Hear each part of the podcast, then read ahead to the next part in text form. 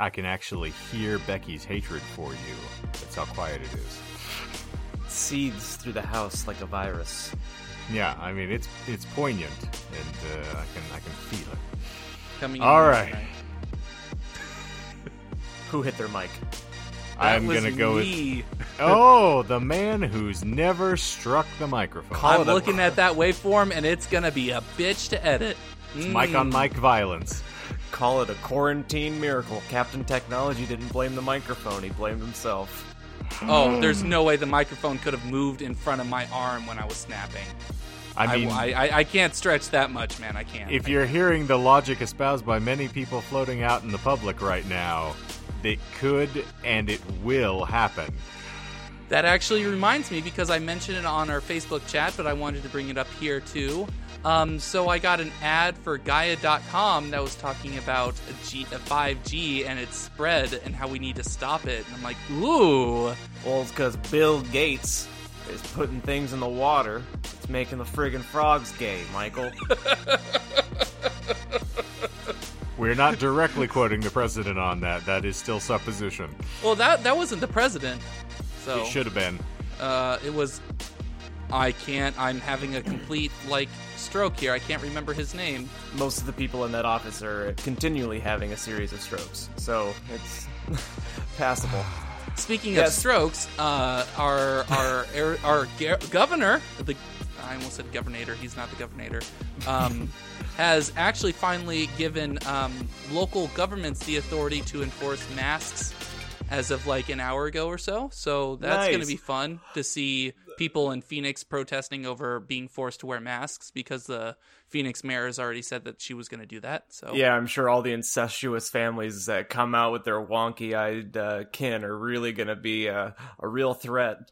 Uh, speaking of masks, when you you came into my uh, my job yesterday, and uh, you were wearing a mask because you're responsible and you're a good person and you care about other people other than yourself. who talks shit Um, about it?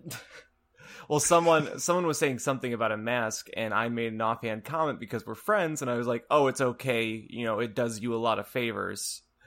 Um, and someone didn't know that we were friends, and they tried to chastise me, and they're like, like, like, "See, look at you. You're just such a dick." And I was like, "I'm sorry. Was I talking to you, or was I talking to someone that I'm actually friends with? You fuck." Ooh, man, I wish I heard that. I would have definitely just been like, "Get him, Dad." Uh, damn. Yeah.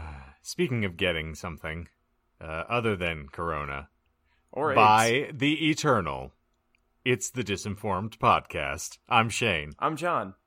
Behold, I am Michael. For that was that introduction was thrown off. I was confused. Oh Ugh. yeah, I was just so impressed that Shane reeled us into you know intro the show because I, I I don't pay attention to that. He's always the one, and then I only notice when the episode's ending and it hasn't happened. It's a very, very fine point. I'm trying Wait, to I- you know, I keep myself on task. so, did I skip the behold? Is that what I? Uh... Yeah, you usually say "by the eternal" and then I know what I usually say, and then- Michael. If I didn't say it, obviously. Do you just want a one two three behold? Why, Sure. well, hold on. I like it. I'll, let's let's just fuck this pig again. Take it back. We we want it to from get one. it. and smaction by the eternal. Behold, Behold. it's the disinformed podcast. again. I am still Shane. I am still John. I am, I think, still Michael.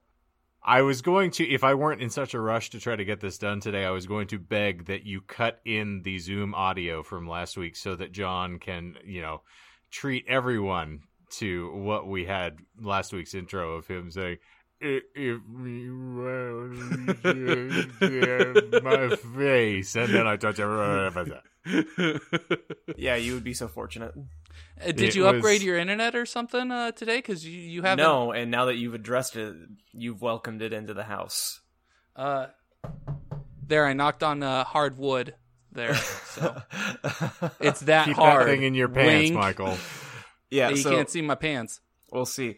Uh, this is my Saturday. I actually had like a normal esque. I actually have like a schedule schedule again, so I have two days off back to back, which I'm not used to. So I'm feeling relaxed. Nice. Um, I don't know why I decided to mention that, but maybe maybe that. Oh, I was gonna say that maybe that's why the internet's behaving is because it knows that it's my weekend and it needs to behave for me on the weekends. Oh, That's nice of your internet. That's very considerate. Uh, do you have cocks? Presently, Multiple? Ooh.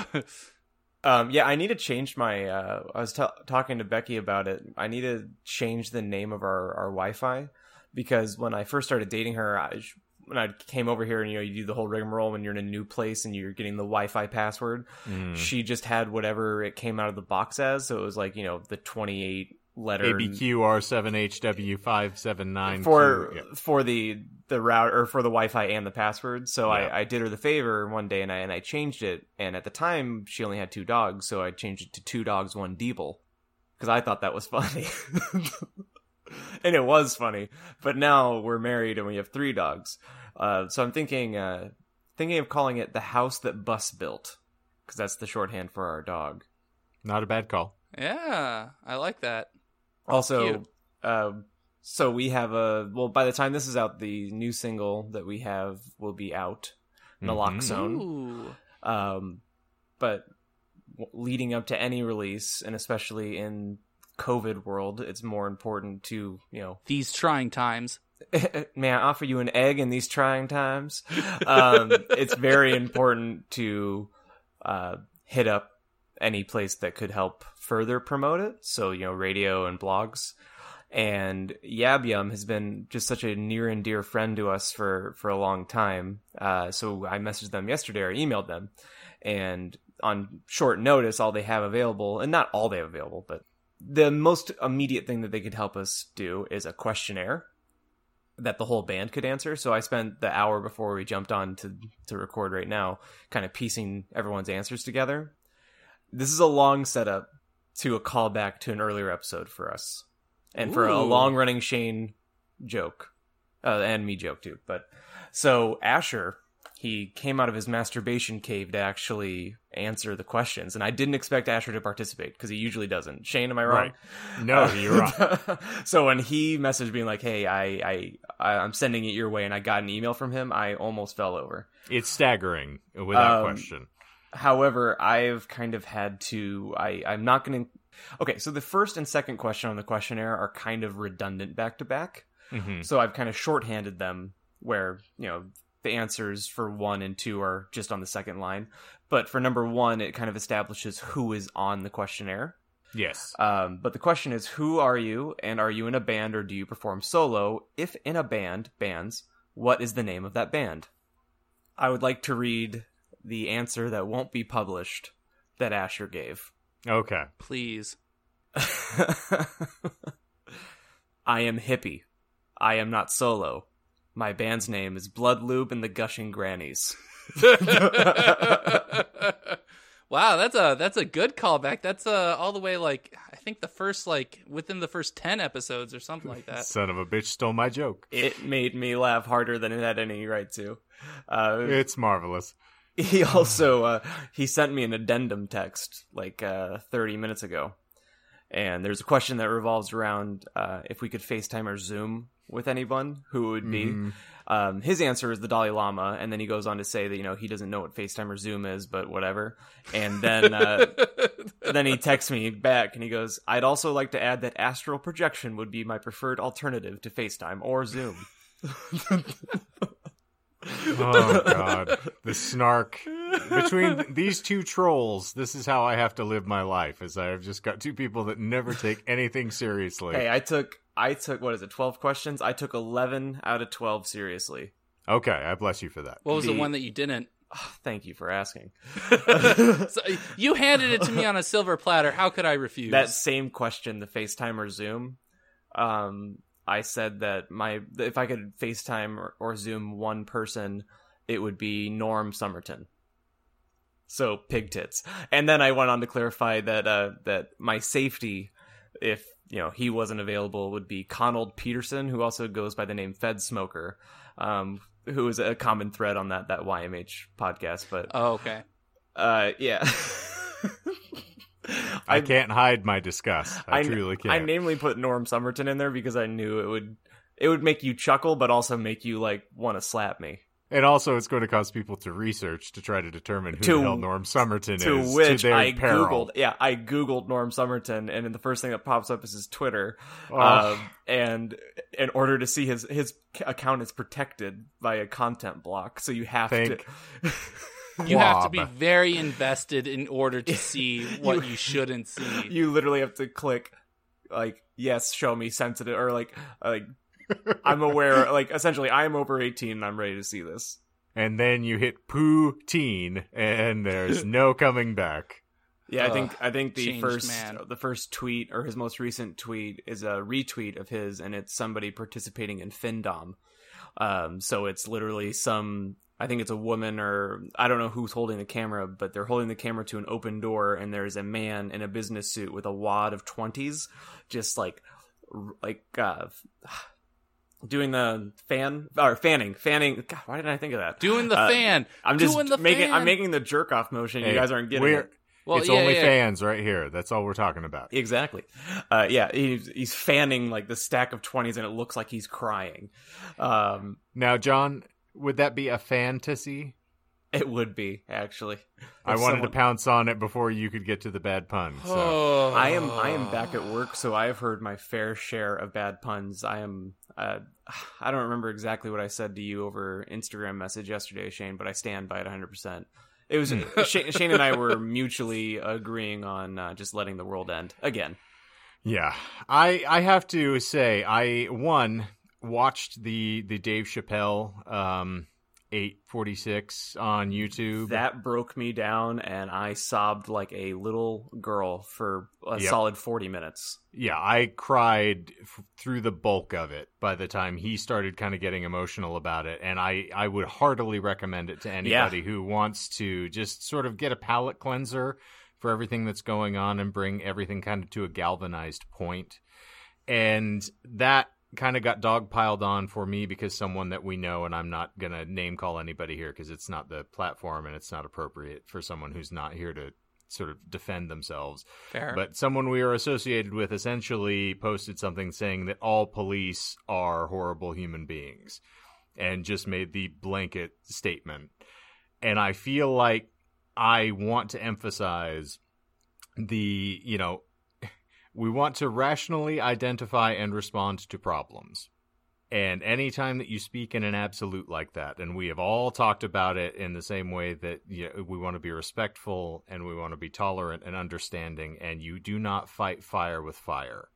So, taking that same sort of bigoted perspective, because yes, there are bad apples in every single bunch, but I don't think that is the wisest statement to make right now particularly when you're trying to sort of like galvanize people towards a cause and that's your rallying cry is let's dehumanize another group of individuals just really struck me at the the wrong way and so what's uh important for me to emphasize i listened to the elvis costello song on repeat what's so funny about peace love and understanding Nice.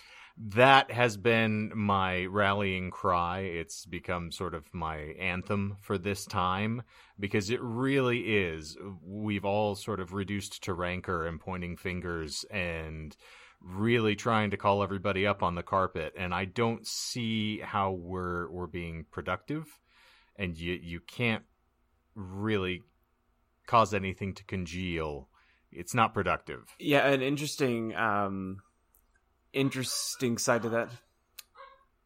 Yeah, Frank Frank's got us covered here. Um, yeah, yeah, he agrees. It's he makes some- a good point. Yeah. yeah that a lot of the people that do make very harsh statements like that and it there's no it's hard to represent a gray area on that without tr- like it feeling diminished in its purpose yeah. um i saw some posts because there's a, a rallying cry to defund which Mhm. i am 120% on board with um Mhm. but it's a group of people that on both sides that don't understand what defund means right. so in their heads, they're thinking that defund means like get rid of entirely the defunct, dissolution of police, right?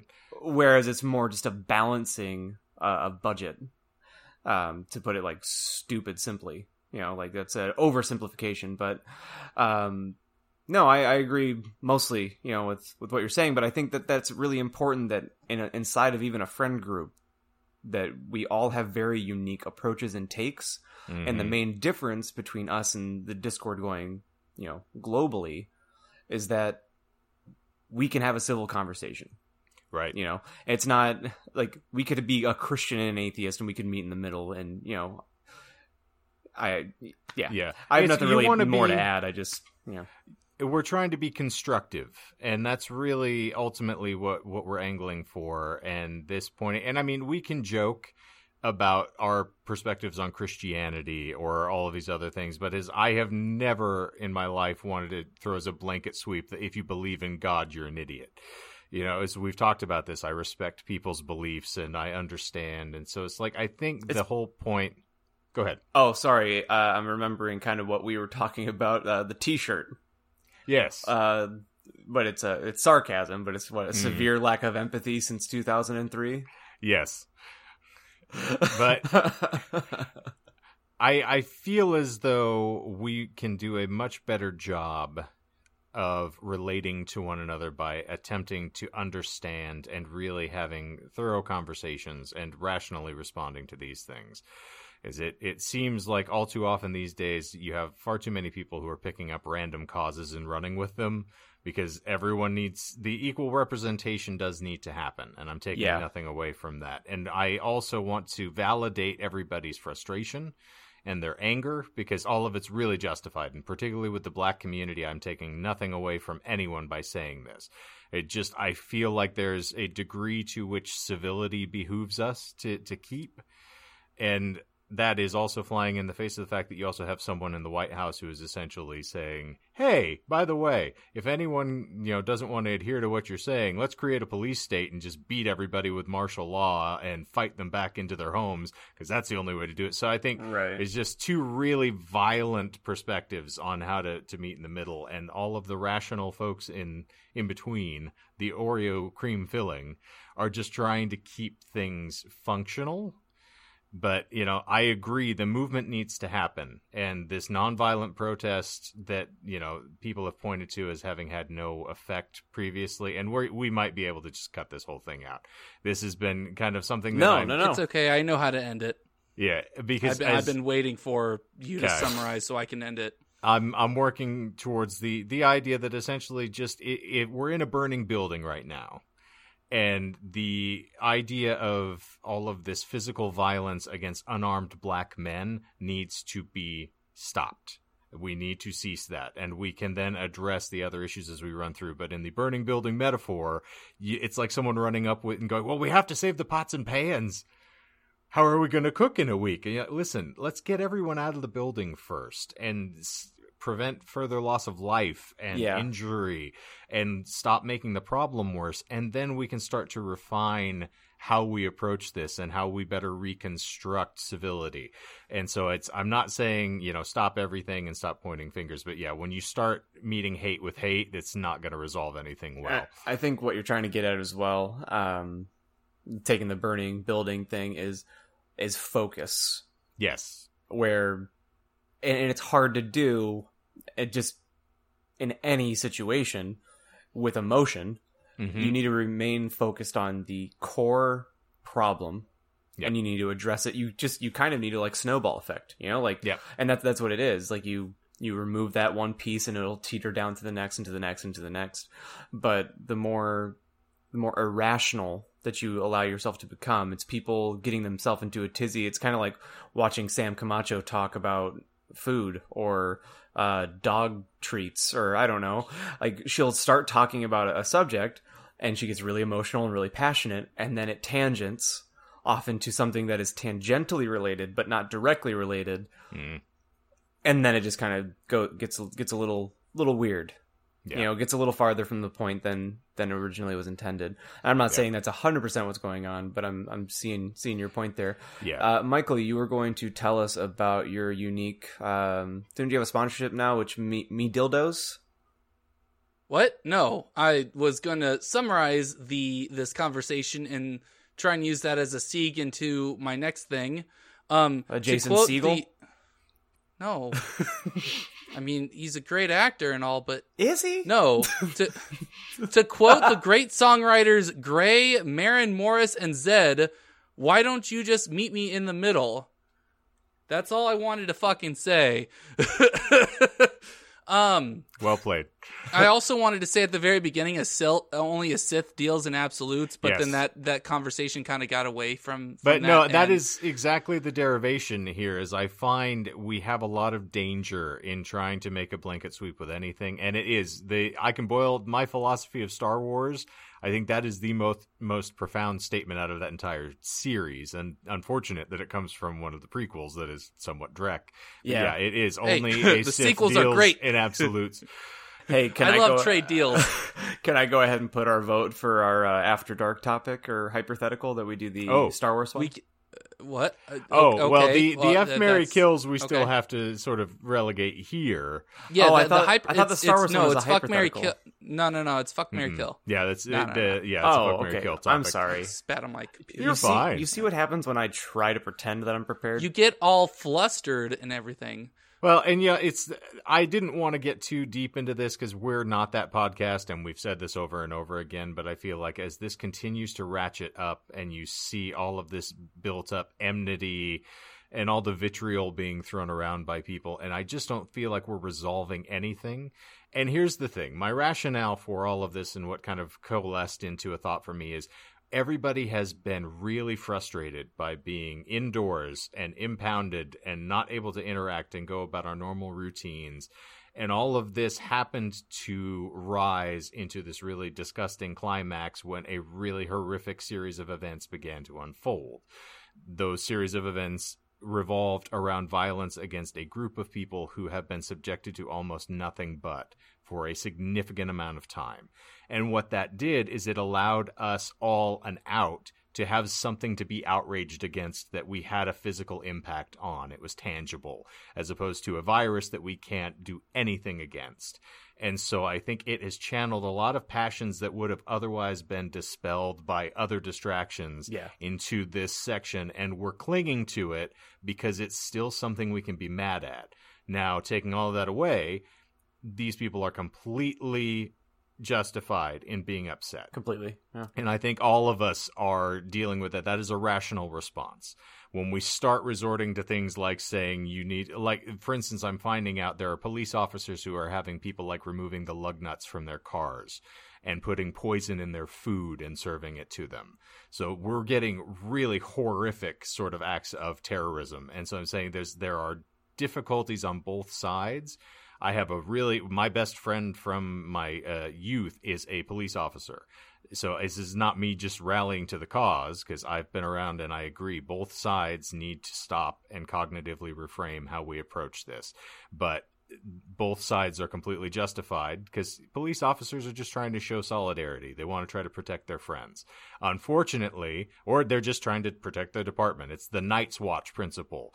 It's just you've got a collection of people that were all healed together from the worst walks of life who are trying to just get by here. And some of them are the Jon Snows who walk in and who really want to change things and do good things. And they're beaten back by the system more often than not and the system is corrupt. You need to bring it down. That's what we're all pointing to. And Yeah, and as long and I, That's a good analogy yeah, there. and as long as it comes back to that point, I feel like that's that's the most important. Is that that that that system needs to Yes. be done away with. It needs to it needs to drastically drastically change. yes, because it Um, fosters people like that who are committing these acts and it allows it's- them to do that with impunity. And that can't continue. It's in it's in Chappelle's uh, special yes. when he talks about uh, I, I'm not going to remember the name off the top of my head because I was too emotionally fucking Mm. distraught by that point. Um, I walked into that special already like on the edge, and then Yeah. watched watched it like, all right, well let's let's see this, and I was like, oh, well that was like pouring gasoline like on an open fire, but um, yeah, no, I like those points, Shane. It's, you know, there, everyone, we're all, uh, Melissa pointed out that we're humanists here. And all we're trying to do is make sure that everybody gets to get along. And that needs to be given in a greater proportion to the black community that we can all agree on. And it just, when you start trying to take out individual police officers who you're seeing just because they're wearing a suit and they have a uniform on and you pick them out, it is the same sort of bigotry that sort of espouses the perspective that all black people are criminals, is the same sort of individual who says all cops are horrible. And that's dangerous territory, and it's And again- really unwise. it's hard enough to put two people on opposing sides in a room together without them trying to kill each other.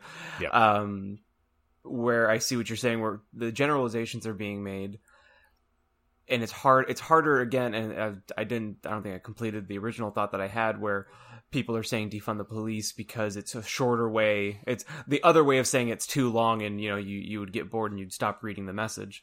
Yeah, And it's the same thing with like the all cops are bastards or all cops are bad, where a majority of the people, I, I can't say that, the people that I interact with, they truly believe that most are, and they throw the generalization on there because inside of the system itself, the good cops either get smushed out by the system Mhm. or the good cops do nothing, which is almost worse. yeah. Which is why I thought your Game of Thrones analogy with the Night's Watch was Oh yeah, apt, Jesus Christ! Mm. That considering that a lot of a lot of people that are that become cops aren't necessarily the kind of people that we want to be cops. Yes. Um, and I won't say generalization that's everyone, but there are a good number of people that are like that, and it's almost like cold from the diff- from like it's like the night Night's Watch in that case, in that even the repression of people that want to turn it into more of a, a noble thing, like Jon Snow. I'm referencing the books, not the show. okay. Um, it uh, it ended with him getting Spoilers. and shanked. God, sh- if you have. If you haven't watched the show or read the books, you're probably not going to do either of those now. All right, so- guys, let's all team up on Michael here for a second. Oh my God! I'd say one fucking thing. Let's You- turn our rage in the in the You know what? appropriate All right. I'm gonna I'm gonna divert it into a whole nother I topic. thought you, Let I me thought just you said you were gonna disconnect. I was like, Jesus, is this the episode that we finally push that button? No, no. I I honestly Yeah. don't know what it would take for me to be like, fuck it, I'm out. hey, Shane, Yeah. we um, have a goal. If we you really? get there, I would, I would, acco- I would, I would applaud you right before I hit What, disconnect. what do we name it? Everyone hates Michael. I mean, isn't that the name of this podcast? Actually, I think we would call it mic drop. Uh, now, here's the thing. I apologize that we got that far afield. I didn't intend to, and I just feel like a little love and understanding goes a long way with all of us. So, give whoever you're with right now, if they're wearing a mask and you feel comfortable, give them a hug. Remind everybody that they're worthwhile individuals, that we all can deserve a little compassion and a little understanding right now. And I think that's going to go a long way towards making us feel a little less hostile. I can behold that. Behold. Behold. So, John, you were saying. Oh, I was, I was, I'm going to get drastically off topic here before Mm. I, I know you have something to talk about. I do. Um, let's call it on this installment of ways I torment my wife until she inevitably leaves me forever. Ooh, okay, all right, I like it. I don't know why it's gotten into my head. Maybe I'm doing this because I'm trying to like crowdsource like some new ways to to be effective here. But I I've picked one thing to make fun of her about, Mm. like to make. Anyway, I don't know why weird bug crawled up my ass. I'm from a big family. We know how to nitpick and annoy each other, and I've been uh, telling Becky that she has tiny knees. And asking her like how she gets by on her day to day life with her tiny knees, and I I highly recommend to anyone who's in a like a long term relationship to find something innocent, Un- unless they actually do have fucked up knees. Like then don't make fun of their knees. Like that's not funny. But well, then that wouldn't fall under your innocent category. But what I'm saying is find something that you know isn't gonna like isn't like a sensitive or a sore spot, and just really go hard, um, because it has brought me nothing but joy. And now, like, I'll like if she's like relaxing on the couch, like I'll take a quick picture of her her knee and I'll send it to her, and I'll be like, "What do you even do with these? Like, how how do your how, how do your legs not crumble when you stand up?" Uh, I made some comment. She was walking up the stairs, and I was like, "Oh my god, you're doing so good!" And I was on mic with Asher, and uh, so he's in on it now. So I sent him a picture of uh, of her knees, and there's a laptop on on her, like written in her knees. He goes, he goes, "My God, how does that laptop not break through those things?" So, Oh. on this episode of uh, Spawning a Troll, oh my God, yeah, you guys, Jesus Christ, it's His ha- I don't even is know that I'm doing it. mm-hmm. I just dyed in the wool, sir. Jesus. It's the first step. It's the gateway. man, I just really want to go say some insensitive things to people on online chat rooms. No, Well. fight the temptation. As long as you say that you love them at the end of it, John, you'll be fine. Either that or they'll call me Christialia. so anyway, I have a a little. I have a little thing I want to introduce before we get into the actual Do it. topic. Your dick? Um, the I've already introduced that. I can't reintroduce it. Okay. Oh, I'm slap I- um, I'm sorry. Go ahead. I don't You're feel I fine. made its acquaintance, Michael. So I had an idea based off a new podcast I started listening to, um, called "The Worst Year Ever," which talks about a lot of kind of the stuff that we talked about earlier and some other things. Um, the last thing I had heard was an episode that talked about COVID in prison, so that was that was genuinely great to hear. uplifting. Um, Lighthearted. Yes, yes, yes. Um, but they always start off the episode by talking about what like a national day it is, like National Donut Day or something like that. Ugh. And so I looked it up. Yeah, I know. Um, but I wanted to make it a little funny uh, because they always find the most preposterous things. Um, so I figured, why not do a national day that we record and the national day that it comes out? And I make one of those a lie, and you quickly have to find out which one it is. So I will say what the day it is, and then I will say a little blurb about it, pretty much like how it started or So you're something doing three? like that. Just two Okay.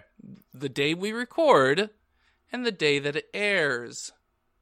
One plus one is two. you might need to explain that to him again. Listen, I don't understand you and I won't respect it. Okay, that's fine. So today, the the day that we record, Wednesday, June seventeenth, is Global Garbage Man Day. A John D. Atwood was his name, founded National Garbage Day, Garbage Man Day in 2011 to honor the men and women who work hard in the industry to keep communities safe and clean. Recognizing efforts around the world, the celebration became Global Garbage Man Day.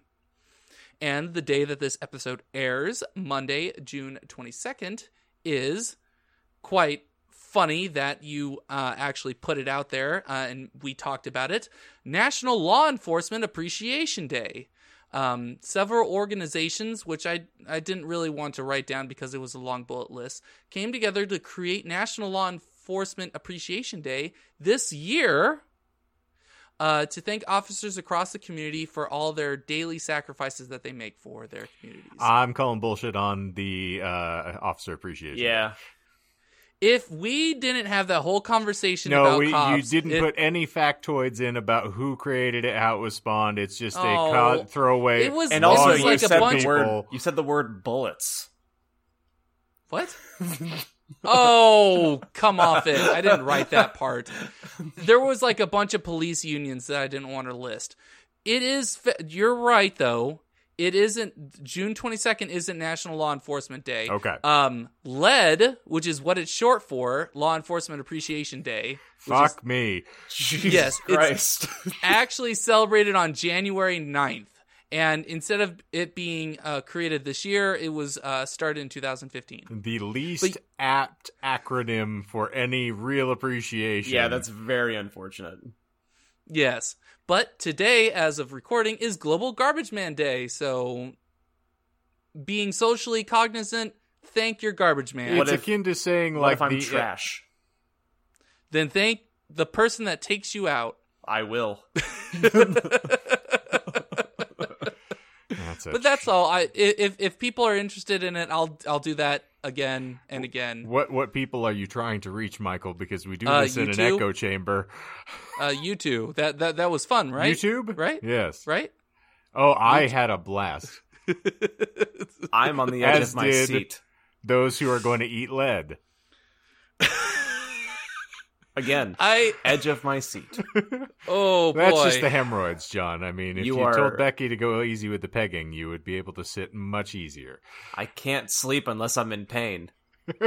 we need to be sponsored by uh, Preparation H. I If mentioned only. that in a previous episode. Yes, we don't want to talk about either of your assholes anymore, gentlemen. Uh, well, Fine. are we ready for a topic? I guess. Are you ready for some I'm as ready as I'll ever be. A uh, a Monday air party, as it were. So, what we do here on the Disinformed podcast, and what we are very likely going to start doing again on a weekly basis, is we are going to delve into a uh, an obscure esoteric topic, and whilst explaining that topic to the two co-hosts and you, the lovely listeners, we're going to lie about it somewhat, and it is going to be occasional. The entire thing won't be a lie, but while we are retelling the story of the material, I keep looking at the camera like we're we're on the YouTube. Channel. Yeah, why are you staring at me? It's I, it's a, it. it's a habit. I just can't help it. Because you it. know how to turn me on. hmm You play to the camera, gentlemen. That's what any good television production company would tell you. Uh, so, whilst explaining, the co-hosts then have to try to ferret those lies out and call them, as we just did for you know National Garbage Day or Lead. So, National Garbage Man Day. and We're not celebrating garbage. We're celebrating the man, How that- about the men, Garbage people that take it out. Garbage people, please. uh, if we were talking about those, I have a few singer-songwriters I can throw into the mix. Are they from Hawaii? Oof. Hey, if only. it's the only way they're going to get laid. I'll tell you that much. So- I don't get the reference, and I refuse to ask. That's ask. not the only thing you don't get. I think it'll be an off air. So, Okay. Uh, I have several. I'm I'm trying to, and you guys can help me determine what we want to call this once we get here. It's either uh, the thing that spurred the research for me, Blood Atonement, which is a wonderful episode title, or Christ's Mafia, I like it. aka the True Godfather. Ooh. I just think So- Christ Mafia. I, I, I, yeah, Christ no Mafia. parenthetical. Yeah, it's going to be entertaining. Uh, so, what we're talking about today, gentlemen, is the Church of the Firstborn of the Lamb of God, which is also known as the Church of the Lamb of God, which is a violent Latter day Saint group founded by Ervil LeBaron that is responsible for dozens of deaths over two decades. After his death, it was subsequently taken over and uh, headed by his sons. Uh, I will also tell you up front that there is one lie in this particular segment. Excellent. Uh, just to make it as difficult as humanly possible. Okay. So uh, I'm going to try to. I'll do the paraphrasing as much as possible here. But so uh, when Joseph Smith founded the Church of Jesus Christ of Latter Day Saints and the LDS movement, Benjamin F. Johnson was one of his earliest followers and an early adopter of the faith. Johnson followed the church teaching and he practiced polygamy, taking multiple wives. Uh, I'm sure that you're all semi-familiar, but uh, the idea is is that the LDS Church had initially indicated that polygamy was okay. They later denied this in the Doctrine and Covenants, and then it was also later abolished in the end of the 1860s, I think. Uh, and so it's a, a long topic. You can look that up on your own, doing your own research. It and is recognizance. exhaustive, yeah. It is a lengthy discussion. You also mentioned at least some of the reasons, like in a very offhanded comment Yes. a couple of episodes ago as well. So- Right. So, and that uh, was kind of the whitewashing of it. Uh, pardon the Yeah. pun for for those that are kind of the apologists for the fact that polygamy was Oof. a commonly held belief. But uh, so I say this to lead into when the Church of Jesus Christ of Latter Day Saints renounced polygamy, Johnson and his family, like many fundamentalist Mormons, continued the practice. Uh, in 1924, Johnson's grandson, Alma Dayer LeBaron Sr., and that's Alma is a man in this instance, uh, moved his family to Mexico, where the government showed no interest in prosecuting polygamists. They settled near Colonia Juarez, Chihuahua. You said it was 1924? 1924. Okay, so it was around the time that they were suffering their civil war stuff. Mm. I know a little bit about it because I I ran like a D&D campaign that was set around that time. I'm intrigued. I can I can tell you about it later if you really want well, to know. Mormons and dragons. I'm I'm very interested in running around with Of you. Mormon and men. Yeah. Yes. Tell me about the wives again, Lenny. so, uh, Alma Dayer believed that Johnson was the rightful successor to Joseph Smith and that Johnson had appointed Alma, his son, to succeed him. And after Alma's death, several of his own sons claimed to be his true successor in leadership of this faith. So they believe that the Mormon church was essentially passed down this line, and that Smith, uh, in spite of the fact that he was martyred, would have approved of them, you know, running with this as their offshoot and tangent. Right. Makes sense? As with everybody, it's always the self appointed ones that you need to start getting a little alarmed by. Uh, so in 1955, uh, Alma's son Joel founded the Church of the Firstborn of the Fullness of Times, the abridged version apparently, uh, and named himself the president. His brother er- Ervil became the second in command, with full authority over their new settlement known as Colonia La, uh, Colonia LeBaron. A third brother, Varlin, also held a high position in the church. By 1967, tensions had begun to rise between Joel and Ervil. Ervil began advocating for the return of the former Mormon principle of blood atonement. Blood atonement for the uninitiated essentially indicates that a sinner must have their blood shed in order for them to secure a place in heaven, as some sins are so grievous that they are even beyond the atonement of Christ to cleanse. So, uh, apostasy would be an easy one. So, if you deny the church, they would uh, then, you know, have to shed your blood in order to stop you from being uh, damned for the, the remainder of your existence, essentially. That's that's pretty fucking metal. Right oh, there. it's a lot of fun. And in particular, in my research, I discovered that um, execution by firing squad and decapitation were both things that were allowed in the state of Utah for uh, any crimes that were considered grievous enough to possibly warrant blood atonement. So, which one would you guys prefer? that would be even more metal. I mean, Like, if, you, if I- they told you, like, hey, you're like, it's gonna happen, you have to choose one of these two things. If I was allowed to choose the manner of my decapitation, I would think that would probably be instantaneous. If you throw me on a guillotine and just let it separate my head from my shoulders, I'd probably be down for I that. would, I would agree. Like, if you could, like, make sure that, like, at least if it was a big blade, that it was sharpened and not Mhm. dull. Not someone taking a hacksaw to the back of God, my neck. what? Yeah, what fucking movie was so, that in? So, uh, oh, You know what I'm talking about, where he shit. I- tries to yes. decapitate and it takes him like And- seven and- swings to get through it. I I know what you're talking about, but I can't for the life of me remember it, and I'm not gonna Yeah, force fine. future me to look. There it up. a segment of Game Um, of Thrones, if I recall, where he attempts to cut his Oh, head off. that- that is, it's, um, okay. it's uh, Mr. Theon Dickless. Greyjoy. Yeah, Theon. Yes. Oh yeah, okay. okay. Hey, 'cause look, that Game was, of That was also in the books. Boom. Hey. yeah, dude, dude, do. We're on uh, topic anyway, today. Um, what was it? No, actually, guillotines and future me is going to look this up because I've read about this before. Uh, even though you have your head cut off, you still have uh, a good couple minutes before you actually like lose consciousness from the lack of blood.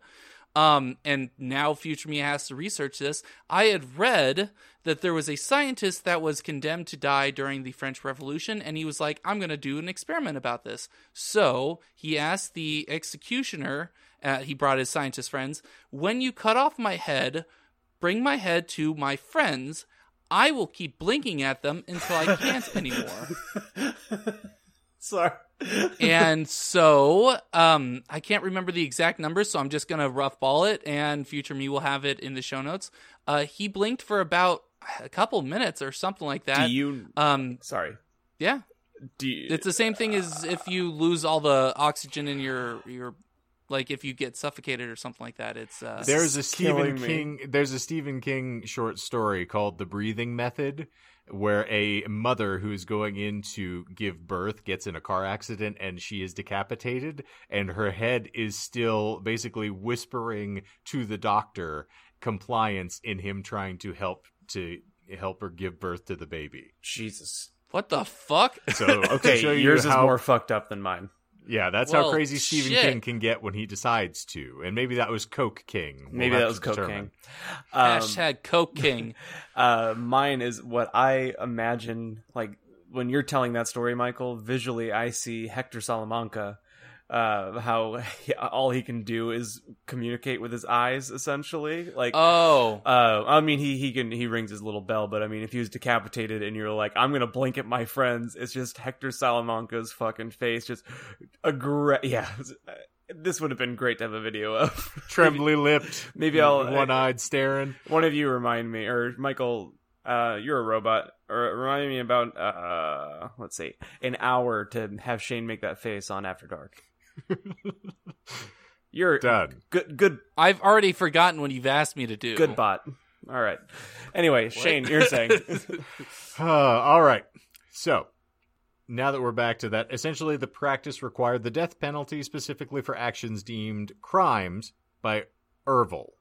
So, he's not even technically the head of the church, but he's decided, I'm going to enforce this rule of blood atonement for anybody who pisses me off. makes sense. I'm shaking my head for the listeners Yes, this here. bodes very well for everyone who may fly afoul of Ervil. Capital oof. I'm sorry, Dave. Joel refused to allow the practice into the church teachings. Subsequently, the brothers argued about the fate of their second Mexican colony, a ranch known as Los Molinos in Baja California, Mexico. Joel intended the land to support future church recruits. Ervil wanted to develop the land as a resort. Uh, Right. that- Is that that's bullshit? a good little A, little B. That is not bullshit. Okay. I believe it. I mean, Cabo is is beautiful all times a year. Mm. So Now, by the late 1960s, Ervil Lebron- LeBaron began preaching against his brother Joel, accusing him of crimes against their faith. Considering Joel is the one who functionally founded this thing, but of course it's it's based on Mormonism, but it is a pretty virulent deviation from the core teachings, I can assure you. I feel that if this was, I I feel like if the Righteous Gemstones was an anthology series, that the next season of the show could be between these two. It's it's you would, would be, be shocked how close you are. So uh, that was the first thing that popped in my head. Ervil, uh, proclaiming he was the true successor to his father, began the Church of the Firstborn of the Lamb of God, subsequently naming himself president. So we now have two brothers who are the heads of two separate churches. No, I want to be president. Mom said I Also, could be president. It's so fucked up. Like any every time you say Lamb of God, I just start hearing riffs in my head because I like I like terrible things. This is the most metal Mormon church that you are ever going to encounter, I can guarantee. it. So a clutch of Joel's devout followers switched their allegiance to Ervil. Is is that the name of a, a group of um the LDS? No. A clutch? Oh, No, th- I- uh, is, is that what you call like a group of like three or more? Is a clutch of Mormons? It's it's an adjective I have decided to apply, but yes, let's go with that. So, I, I, I, I, I can we make that canon? yes, done Okay, and done. cool. I ran Done. from a clutch of missionaries the other day. Oh no, Brother Hunt. Uh, they're multiplying. so, in 1972, as we flash forward, Ervil orchestrated the murder of his brother, the first victim of the blood atonement policy. what did they do to him? One of the assassins, Daniel Ben Jordan, was later arrested for the murder, but he was released when witnesses were too afraid to testify against him. The other killer, Gamaliel Rios, remained free. So he got so upset at his brother that he's like, hey, to you, God told me it's fine, and I have the ability to decree this, so go kill my brother. Because he's basically committing apostasy to my church by claiming he leads this other church, so we need to whack him. And they do it. Damn. How did they do it? I Did it it didn't say? specify, unfortunately. Sorry, you I got don't me think all they excited were, with decapitation and. Uh, I don't think they were stuff. going for gore. So I mean, you can speculate as to how they killed them. How would you kill Oh, them? I'm speculating. Probably with a ham sandwich. Yes, the Mama Cass method, I'm gonna go with castration, as it were. I I don't know. I the only thing every time I, I picture assassinations in Mexico, I actually picture Trotsky. Uh, who was, Diarrhea? No, Bless he was you. assassinated with an ice pick. Oh, I thought you meant was someone like- getting the Trotskys. You know, like they No, had no, bad no, beans, they no, drank the no, water. no. Montezuma's revenge. Trotsky. Ah, ha ha ha ha ha ha! ha, You funny. Oh, well, You're wow, racist. that's racist. what? How terrible! No, the I'm like, Asian community is very upset at you right now, Michael. And What? I.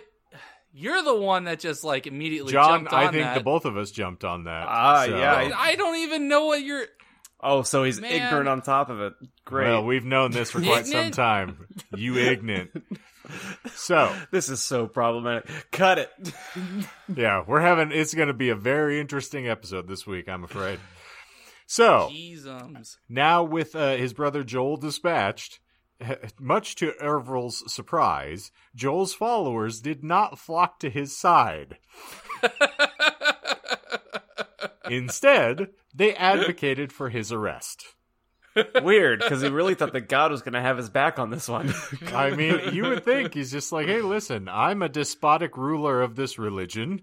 This has worked really well for people over in Europe for generations of just calling for people's decapitations. Why wouldn't you follow me? I'm obviously the perfect deity for you to follow. Uh, so, he was convicted of planning the murder, but freed a year later by an appellate court. While he was imprisoned, Ervil continued to release pamphlets and books insisting that he was the Mormon one mighty and strong, and that as God's representative on earth, he could decide who should die for their sins. He also released several pamphlets on acceptable haircuts and where not to pee on cross country road trips. Hmm. That's very informative. I, I think that would be much better, actually. I could. Did, I want to. I I, want to believe that he would have to like realize like they're not all going to be winners, so he needs to get some of the fluff out and like have some like just like off topic pamphlets.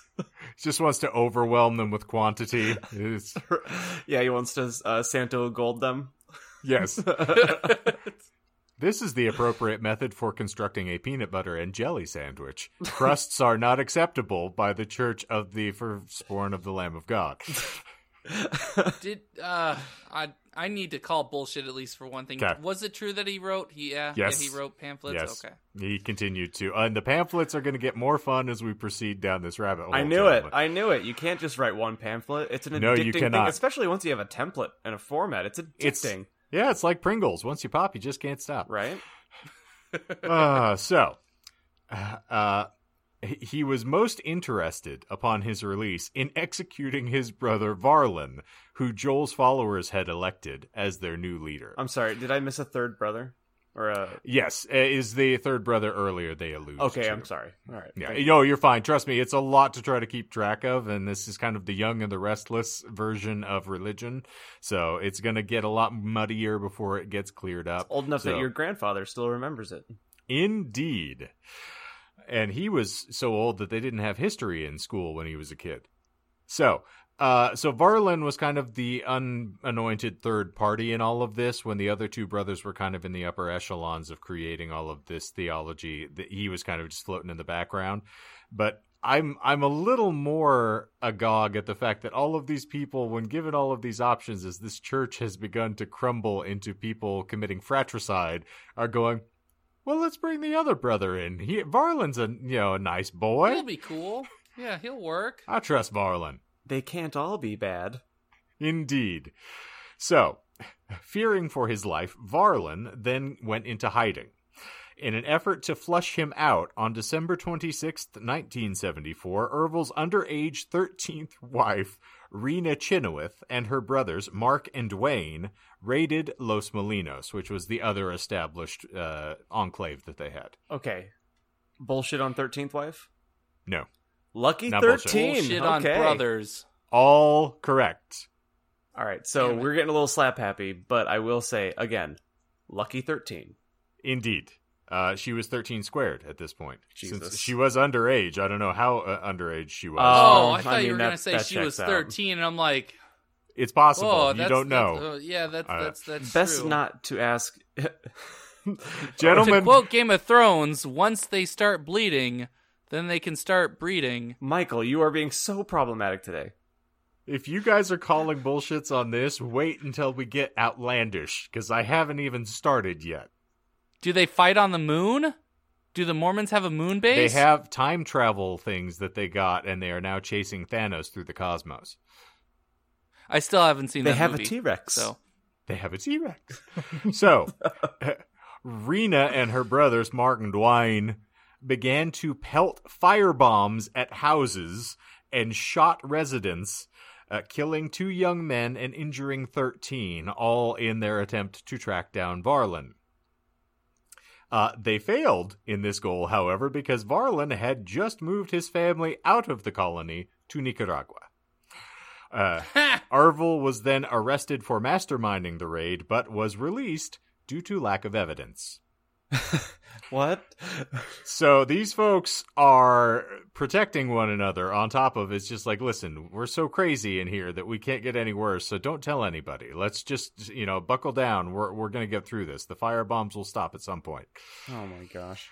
Uh, so, increasingly upset by the violence, uh, Noemi Zarate, a wife of Bud Chynoweth, who's the father of two of Ervil's wives, and here's where we start delineating, and I'm going to cut down on some of this, but he thre- she and, threatened. and they begat. Yes, I know. So she threatened to leave and go to the police. On Ervil's orders, his tenth wife, Vonda White, drove Zarate into the desert and killed her. Her body has never been found. What? So this man has just created like a Kill Bill's, you know, like Death Crew 5 of wives here. And anybody he needs to tap out, he just, you know, says like, hey, honey, go kill him. Uh, When you said that the the that lady's name, I thought Vanna White from Wheel of Okay. Fortune. Also, do you think that instead of actually remembering his wives' names, that he just calls them numerically? I mean, it's possible. It's like, hey, ten, can you go kill this person? Eleven's a little busy with the chore or the house cleaning today. Lucky number seven's cleaning the toilets, so I'm afraid you're stuck with killing my enemies today. and number two overdose on Ambien, and I don't know when she's gonna wake up. It's on the chore chart. You are uh, you're, you're supposed to do the killing huge today. spinny wheel. You're the angel of Yeah. death today, honey. See, Congratulations. it's it's Monday. Okay, number ten does the killing. Yeah, and it's it's the uh, the little like black square that has like the Grim Reaper inside of it. Aw, I killed someone last week. You're the wife of mayhem. Quit your bitching or I'm going to spin the wheel again. so, Ervil, Lebe- uh, Ervil LeBaron then moved his family to San Diego because everybody's jacking it in San Diego. Uh, he wrote letters to and visited many polygamist leaders, threatening their lives if they did not switch their allegiance to the Church of the Lamb of God and tithe accordingly. So, this is quite literally the mafia families of Mormonism. It could be a Sons of Anarchy thing too. I I, I said the the ladies of mayhem, but Uh huh. I watched most of the pilot again because you Okay. you talked about rewatching it, and, I, and I'll dive Mhm. further in. But yeah, this could be if if the Mayans get a spinoff, then Yes. then I feel like I'm- they I feel like they need their own series too. the uh, the lambs. Sure. Lambs of Anarchy. Uh so uh, Robert Simons, who was the leader of a small polygamist sect in Utah, denounced Ervil after learning that Ervil wanted to marry one of Simons's wives. Is there a relation to Gene Simmons? It's, it, well, it's Somewhere in there. but uh, you know, So Hey, Michael, you try it for once, and that's all that matters. lick, uh, that's still a D for just effort. lick it up, sir. I guess I'm clean. And of course, I love that it's like he doesn't have enough wives. Now he's coveting other people's wives. He's going, "Hey, listen, I lead this church. I'll take whatever I want. Now give me that. I covet. Give me that thing." all. And uh, guys like, coveted. no, you can't have one of my wives. I like my wives. These are my wives, not your wives. He goes, kill them. Sure enough, they do. so uh, he was killed Fair. in April of 1975 by Mark Chynoweth and Eddie Marston on Ervil's orders. So this man is calling in hits like he's running, you know, the the heroin trade in South Baltimore right now. It's scary. That same year, another of his followers, Dean Vest, prepared to leave the group. Ervil was already angry at Vest for refusing to sell a houseboat that he owned and tithe half of the proceeds to the church. Uh, the Wikipedia article says cult. I am, you know, cognitively reframing to avoid, uh, Okay. you know, because I was you, especially during this little chunk here, mm, in the back of my head, I I was like, okay, so we can call Heaven's Gate a cult yes, because it was a cult, but then we talk about things like this that are so closely mirrored to cult Oh, behavior, yes. but we can't just call it what it is. Oh yeah, it's a cult. Every every fundamentalist Mormon church essentially, you know, and there are those who claim the Mormon church is a cult as well, just depends on your perspective. Uh, but Agreed. yes, it's I mean, you can call any organized religion a cult at some point. It just this also happens agreed. to be one of those yeah, yeah. bloodthirsty ones. Uh, so uh, he wouldn't sell that boat, and so that got Ervil all upset at him. And so he says, "Well, listen, uh, I'm I'm gonna I'm gonna leave the church. I don't want to deal with this. I'm gonna take my boat and go elsewhere. And so then Ervil tells his tenth wife Vonda White uh, to execute him, and she kills him in the in his kitchen or in her kitchen actually. Not on the boat. No, Man, not on the boat. way unfortunately. cinematic. No, because then you'd have to clean the boat. Yeah, They're horrible No. criminals. They are not organized at all. This is you know. That that poor tenth wife. She keeps getting that that wrong spin. Yep. Thirteen keeps spinning like a motherfucker though. Yes, I mean Yeah. those are the angels of death of the group. The rest of them must be, you know, just sort of. uh, If this is the Manson family, we got Twiggy, who's very well established already. So just got to find the others. All right. So she was later convicted of this murder, and Ervil told her that with this murder, she had ensured her presence in heaven. What circle? I guess the seventh at this, or the tenth, according to her oh, number Right, and right, ranking. right, right, right, right, right, right. Uh, so in 77, he also ordered the death of his own pregnant teenage daughter. Yes. Which wife was that? Or do they not do that? it that? was the, um, his daughter, it, she was Rebecca, the wife of Mark Chynoweth. Uh, I believe she is, um, Delphina is the mother. It's actually a pretty name. Oh, so she was she wasn't one of his wives as well. We're not talking about No, a, a Craster well- from Game of Thrones because I'm just no, going to keep no, using he, Game of he was not uh, impregnating his own daughters. so he's not it trying to breed oracles like in Midsummer. Thankfully not. Ooh, good reference there. Tasty. Let's all put our flowers on and dance about like gilly flowers falling in the wind. I So- am a leaf on the wind. There, her only crime, Rebecca, had been separated from her toddler, and uh, I'm not entirely certain as to why she was, but Ervil separated the two of them, and she said, "Listen, give me my son back and let me have him, or I'm going to go to the police and tell them what you're up to, murder dad." And Uh oh. uh, he said, "Well, uh, well, fine. I'll just kill you instead." And so he killed her, put her into the trunk of his car, and drove around with her for the entirety of the day. As you were wont to do. There were he actually made jokes while he was doing this as well because people had said like, "Oh, your car's riding a little low in the back." He said, "Oh yeah, it's just Rebecca." What is he? F- Did Jodi Arias get inspiration from him? Capital oof. You would assume. I mean, someone had to be reading from this playbook, but yeah, this is a horrendous human being, and if it, nothing else has proven it, this is kind of the line where you start getting to. Man, it starts with making fun of someone's tiny knees, and then before you know it, Uh, why you gotta I- be I- so I needy? just oof. oh, oh uh, shit! Thank you. bruh.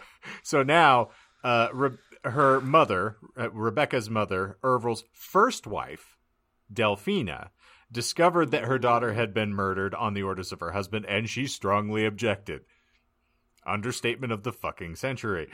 Uh, Um, can you not kill my daughters, please? yes, That could you please stop great. Thanks. killing our children? I know we have 40 of them. And if you absolutely gracious. have to, here's my uh, my list of favorite to least favorite. You joke? Wait. no! So then another of her daughters, Lillian, who is also married to Mark Chynoweth, so both the daughter Rebecca that was killed and this one were both married to the same Fuck! guy. I hate my brain. It's, the math on this is just staggering. It's really like it exponentially increases because you've got multiple wives with every guy. So this just it's a laundry list of characters that Game of Thrones would be envious of. Uh, so long story short, uh, Lillian had warned her that if she didn't settle down, she told her own mother, if you don't settle down and leave this alone and just accept that Rebecca's dead, the same thing might happen to you because you could be marked for blood atonement. So this is how deep the well goes. The the children are so indoctrinated they're threatening their mothers of like just shut up and take it because our dad is God and we don't dare defy him. And also, God said to clean the fucking toilet and not have us do it. Thanks. Stop spinning the wheel. It's your fucking day. Damn it. Play it as it lies. You lies. spun it on that. You spun it on the chore I had a poison thing. Rebecca. You you can clean the fucking toilet. Play the play it as the wheel tells it. Oh. and this is really grim, and I know we're making light of this, so we're not attempting to offend anybody, but this is the only way we can muscle through topics like this is just to laugh at them. So we appreciate that you've stuck with us thus far. But as John mentioned in last episode, if you're looking for a trigger warning, care, or concern, we are Yeah. too insensitive to give you them. So if you Mhm, delight that in death was a- like the rest of us, saddle up. Otherwise, get the fuck out of here. I was gonna say the same thing. Well, if you don't like it, you know, we can always just organize your death. anyway, uh, uh, anyway, And you've uh, made the so you were saying, oof. Uh Ervil's coming for you. So, Atone. be- oh. believing that her son-in-law and daughter were subsequently preparing to murder her, Delphina and her youngest daughter snuck out of Lillian's house and fled to Mexico. So San Diego has started to up everybody's quota here, it seems. Uh, so uh, Ervil at this point had still not managed to shake himself free of the notion that he needed to kill his other brother. He's been on the run, he's been hiding, he hasn't done a damn thing, he's not trying to claim the church, but that's just a burr in his saddle he cannot let abide. You ever just So- seen someone's face and you're just like, fuck that guy? I'm on the call with him, so I mean, well, Ouch! You could have just said that to my face. I wasn't talking about you, so. Oh, I am worthy. Oh. Ooh, worthy the claw. Get away from me, you zealots. Uh, anyway, so he hatched a plan to flush Verlan out of hiding because we've got to get him out of the way. We can't have any other brothers that can pick up the mantle and run. So he then convinces his now 18 year old wife, Lucky 13, Rena Chynoweth, and his stepdaughter, Ramona Marston, who is a wife of Daniel Jordan, to kill Rulon C. Allred, the leader of the Aposto- uh, the Apostolic United Brethren, who's another uh, one of the largest polygamist sects. Uh, three of his followers, including Ramon's brother Ed, attended the funeral after they had killed this gentleman in order to see whether Verlan would attend and kill him when he arrived. That's gangster as fuck. Killing some like pretty much an NPC just to see if your target would show up to his funeral. I Like, mean, damn, it's man. it is really very mafia because again, it's like, hey, worst case scenario, we just lost the head of another sect that is in defiance of my will. But if we can get Verlan as a twofer, this is like the plot of True Detective season one happening here, just manifesting right before our very eyes. I, I I feel like the to kill two birds with one stone is is too apt of a metaphor there. Yes, it's appropriate. All right. Or analogy? Simile? Uh, they aborted the mission, of course, when they realized that police were stationed all around the funeral to protect the mourners. Because when you're in a freaking Swedish metal band death cult here, yeah, I was gonna say it's almost like you've drawn a lot of attention to yourself. Hmm. wink. So, Ervil was later captured in Mexico, tried, and convicted in the United States for planning Allred's murder. So that was the one bite too many. They finally said, okay, now you're just killing other people at random that are outside of your own crazy sect of nonsense. We can't have He that. He was extradited? Usually when they get arrested in Mexico, Well- Mexico doesn't extradite to I I mean, technically, he was a resident of San Diego at the time, and so they may have just sent, you know, like a uh, Oh. a bounty hunter across to to catch him and bring him back over. And we all know how Okay. difficult it is to get across the border into Arizona. The Sinaloa cartel and their heroin trade will tell you all about that. Ooh wee. Uh, speaking of which, they also play a factor in. So, I the most recent story I've read about this was from 2019, and members of the Sinaloa cartel killed members of the LeBaron family coming into Chihuahua, and they killed a group of like eight children What the fuck? and their family. They were coming back for a wedding in Mexico, and the the cartel members killed them. They actually waited until they were out of the car. They caused the car to combust. They shot the car, and it exploded. The kids crawled out, and they shot them. So, as bad as all this nonsense is, the cartel folks are even better. So, I mean, that a lot of this took place in Mexico lends a little more credence because this stuff seems to happen almost, you know, every other week. well, that was lighthearted. Thanks, Shane. Yeah, sorry, didn't mean to get too ghastly here, but it's like Thanks for that aside there. That was that it's all was fun very... and games when we're spinning the wheels until you're putting a bullet in the brains of eight children. Yeah, well, Yeah, that that that must be a very small sliver in the the to do chore chart. Oh, gotta kill children. Well, that was cartels. The you know. younglings. Yeah, the too. cartels they, Oh, they fair, don't use fair, a wheel; you're they right, they. No. just do it. So Yeah, they they do it the men, women, and children too. just for the taste of it. So, Sorry, I had to do that. uh, while he was incarcerated in Utah, he continued to write testaments for his followers. of course he fucking did. Here's a pamphlet for you, John. One of these, the Book of New Covenants, contained a list of 50 people that Ervil marked for blood atonement. So he published a hit list of like, hey, listen, I'm in here and I can't do anything, but you people need to roll these fools. Did he uh, publish it in the order of the lengths of the socks that they wore? No, I don't believe so. He's like, so Bullshit, he did. so this one wears the the tallest socks. He goes first, and so on and so forth. I'm sure it was something similarly arbitrary, like who liked pickles on their hamburgers, but Also, Uh, this guy has a mole on his nose, and I fucking hate it. it's like, come on, man, get that treated already. Like it's it's not we have the skin. god blood money. Just fucking take care of it. And by the way, Jeffrey, he chews with his mouth open at the table. Kill that motherfucker. Yeah, he sneezed in 13's mouth once, and I nearly vomited at the sight. We were all together Ugh. at the time, of course, in an orgy of flesh that has barely been known since octopus started began having sex. When you embrace a lover. Shinshi, shinshi, tentacle to the mouth. Fuck me, I'm so sorry. So, uh. we're almost done, gentlemen. So, the book contained a list of individuals who should succeed Ervil as the leader of the cult. He died in jail in 1981. Good. Irony of all fucking ironies, his brother Verlan died in a car crash in Mexico several days later. Bullshit. Not bullshit. Fuck.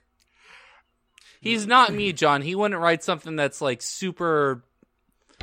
I, I don't know. Yeah, like, Before you start You're right. apologizing Shane for is good me, at this. wait till you get to the end, and then you, you oh. may want to you know litigate this with me afterwards. there wasn't a third brother. There was a third brother. I just find it funny. He spent his whole life trying to kill him. He dies, and the brother dies in a fucking car accident. One might argue an act of God. Exactly. so the good father Bruh. didn't quite manage to pull it off. So, uh, this was where I was planning on ending this because that basically completes Ervil's life. But now we get to see the ongoing episodes of the Young Indiana cult because this nonsense keeps getting nuttier. So, Ervil's book named his eldest son Arturo as his, his immediate successor. Uh, Arturo was the another of Delphina, his first wife. It's one of her kids. So, under Arturo, the cult openly embraced the criminal enterprises that they had previously dabbled in because murder wasn't enough. Let's do other things. So, uh, auto theft is specifically what they specialize in. Oh my god, that's So, amazing. this is now Grand Theft Auto, the Mormon cult version. no, I'm I'm thinking of Gone in 60 Seconds. Like he's Art, Arturo is Nick Cage in this. Did you say God in this 60 shit. seconds? Gone. No, because it should be God in 60 uh, seconds. I think that. God in 60 seconds. Okay, you know what? That's fine. title. God in sixty Oh. seconds. God, I, can only hope. It has to be. Um, did you get inspired Shit. to research this from all your Grand Theft Auto playing? No, Because uh, I, I have been playing Grand Theft Auto. I I saw I I thought of it now because you said that because of the uh, the activity notification on PlayStation Mm. Network is still as funny as the first time I've said it on here. and is- many other missions. yeah, Shane Hunt is completing many missions. The fun thing is, I've actually completely I got co- so caught up in being con- like didactic and talking about my personal political beliefs now that uh, I missed saying I have finally been won over to the Call of Duty world, my friend. Excuse me. Uh, Call of Duty World War II was one of the free games on PlayStation Plus this year. It was. It was. So Yes. I downloaded it and began to play it, and I can see what all the fuss is about, John. I'm, and in particular, did you know? Have you played the the World War II one? No, Uh, I'll go That download is- it though because I was Dude. really interested. We need to do this because the sub game is Nazi zombies. Oh, you, you never Oh, heard yeah. of Nazi zombies? Oh, I'd heard of it. I just never played it. Do you want to know who they cast as the characters that you control? Um, you get a bunch of uh, There are George A. four. Romero characters in there, don't you? You oh, get, really? um, no, these four, the four that come with the game, just the standard operating edition. One is Ving Rhames. Oh, goody! The other is David Tennant. Seriously, What? You and it's David Tennant, full Scottish accent, telling me like, "Come on, you stupid motherfuckers!" Like Okay, is so like think- hearing the doctor condemning Nazi zombies to death. It is the greatest thing I've ever encountered. Okay, let's let's try and get a, a commitment on air here, and then we can let you conclude. Um, Okay. you know the No, Christ, we'll, we'll we'll talk about Well, that yes, during we'll get to that uh, when it's interesting. the three Yes, Christ yes, yes, Mafia. Um, Yes. I feel like Michael and I should download World War II since it is the free game this month, Mhm. and that as disinformed, we should go ahead and play some zo- Nazi zombies together. I'm telling you, it has changed my entire life. It also has the actress who played Elektra in the Netflix Daredevil series. She is another one of the playable Oh. characters as well. And hey, you know, So- if we have enough fun with it, you could even uh, open it up to a Twitch stream and have uh, you know four people watch. we can all start killing the Nazi zombies together. For cents on the dollar. Anywho, sorry, but I, I completely spaced off bringing that up earlier. But it's yeah, on you and I are going to have a to lot get of off fun. topic. Yeah. Yes. So, Yeah. uh, under Arturo, of course, they started uh, Grand Theft Auto uh, LDS edition, uh, and so uh, Ervil's wife Lorna Chynoweth became disillusioned and decided to leave the cult on Arturo's orders. She was killed by her own son. So this is how depraved we are So it getting. as is this Sons of. Anarchy. Basically, yes. Uh, another one of his followers claimed to have been given authority to lead the church. So then he, uh, rather than arguing uh, for months, they essentially met to resolve their differences. They said, "Hey, listen." Let's let's go about this like men. In that meeting, Arturo was assassinated. So now Ervil's son, who was leading the church, was killed by the other upstart gentleman. And uh, so there were a lot of adherents to the group that drifted away after this, and even during his reign, people started to kind of fall off, and basically hoved them down to the core group of sort of Ervil's wives and their children, and all the subsequent kind of families. So it's basically Red State. If Yeah. yeah, for those who have seen I it, need to that's what it reminds it, me of. yeah. It's very evocative of this kind of compound that they've created. So after Arturo is killed, they pass the leadership on to the next son on Ervil's list from his handy dandy pamphlet of Succession of the Throne, uh, who is Heber, who happened to be 20 at the time. And so uh, the cult was, you know, composed primarily of uh, living wives, children, and stepchildren of Ervil LeBaron. You were saying? Oh, I was gonna say it's kind of like if uh, Guyana didn't come to such a tragic and brutal end, you know, and Jonestown would just still Hmm. be around. That sounds like what would be happening there. Yes, it's just kind of that, you know, or akin to the way that we envisioned the Nazi party continuing on after Hitler's death. If you're a fan of The Man in the High Castle, basically it's just all the individuals in power of the different groups start sort of, uh, you know, quaffling over who has the better claim to the power after the Yeah, Fuhrer is gone. So uh, Heber revived the blood atonement policy, like you do. He's like, hey, listen, we haven't been killing people enough. Uh, we need to get back on. it's this." really, uh, really slackened morale around here. and akin to Michael Corleone, uh, began to take out everybody he f- held responsible for Arturo being assassinated. So he started to wage gang warfare. Uh, they killed Gamalia and Raul Rios. Uh, their two sisters uh, that had been married to Ervil previously were also uh, made to disappear. Uh, he accused any women who uh, knew about Arturo's uh, murder in advance, and then cult members would subsequently kill them, or at least this is what authorities think. So uh, there's just any number of people. We delve into chaos. This all goes nuts. Everybody starts being killed. He, uh, to gain favor, uh, he married two women from Guatemala to add him into his running tally of wives. Uh, and then he married several of his half sisters and uh, stepsisters. So this It starts. this is where we start. It Yes, this is where we start getting into. Michael's Game of been waiting for this this entire time.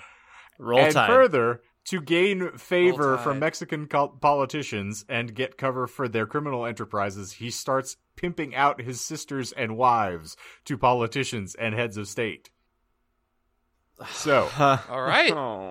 In 1987, the group ostensibly split in two. A bunch of the adults, basically anyone who was grown and of functioning age, they all went to Texas so that they could start up a uh, an auto theft syndicate. And they left uh, one person in charge of all the children down in Mexico. That person then went to someone seeking asylum with all the children, saying, Listen, the kids are innocents. We need to try to take care of them. So can you please just take me in? And the person's like, Listen, y'all have a lot of really sketchy nonsense happening with you, and I'm not sure that I trust you. But these are children, and I have difficulties turning them away. And so, of course, I'm gonna I'm gonna bring you in. And a few weeks later, this person killed both the individual that let them into their home and give them asylum and their wife. and basically, or no, he didn't kill the wife. He was holding the wife and all their family hostage, saying that he didn't trust them and that they were not. Uh, yes, that they were basically uh, apostates as well, and so. Uh, he oh he pulled a gun on the wives and children telling them he had been given a revelation giving him authority over the family Right. so he's like now i'm the leader and i'm here with all these children so you will now submit to me i was given authority over you by Yeah, God." that's how that works. Yeah, I checked. Mom said I can be a leader of your household.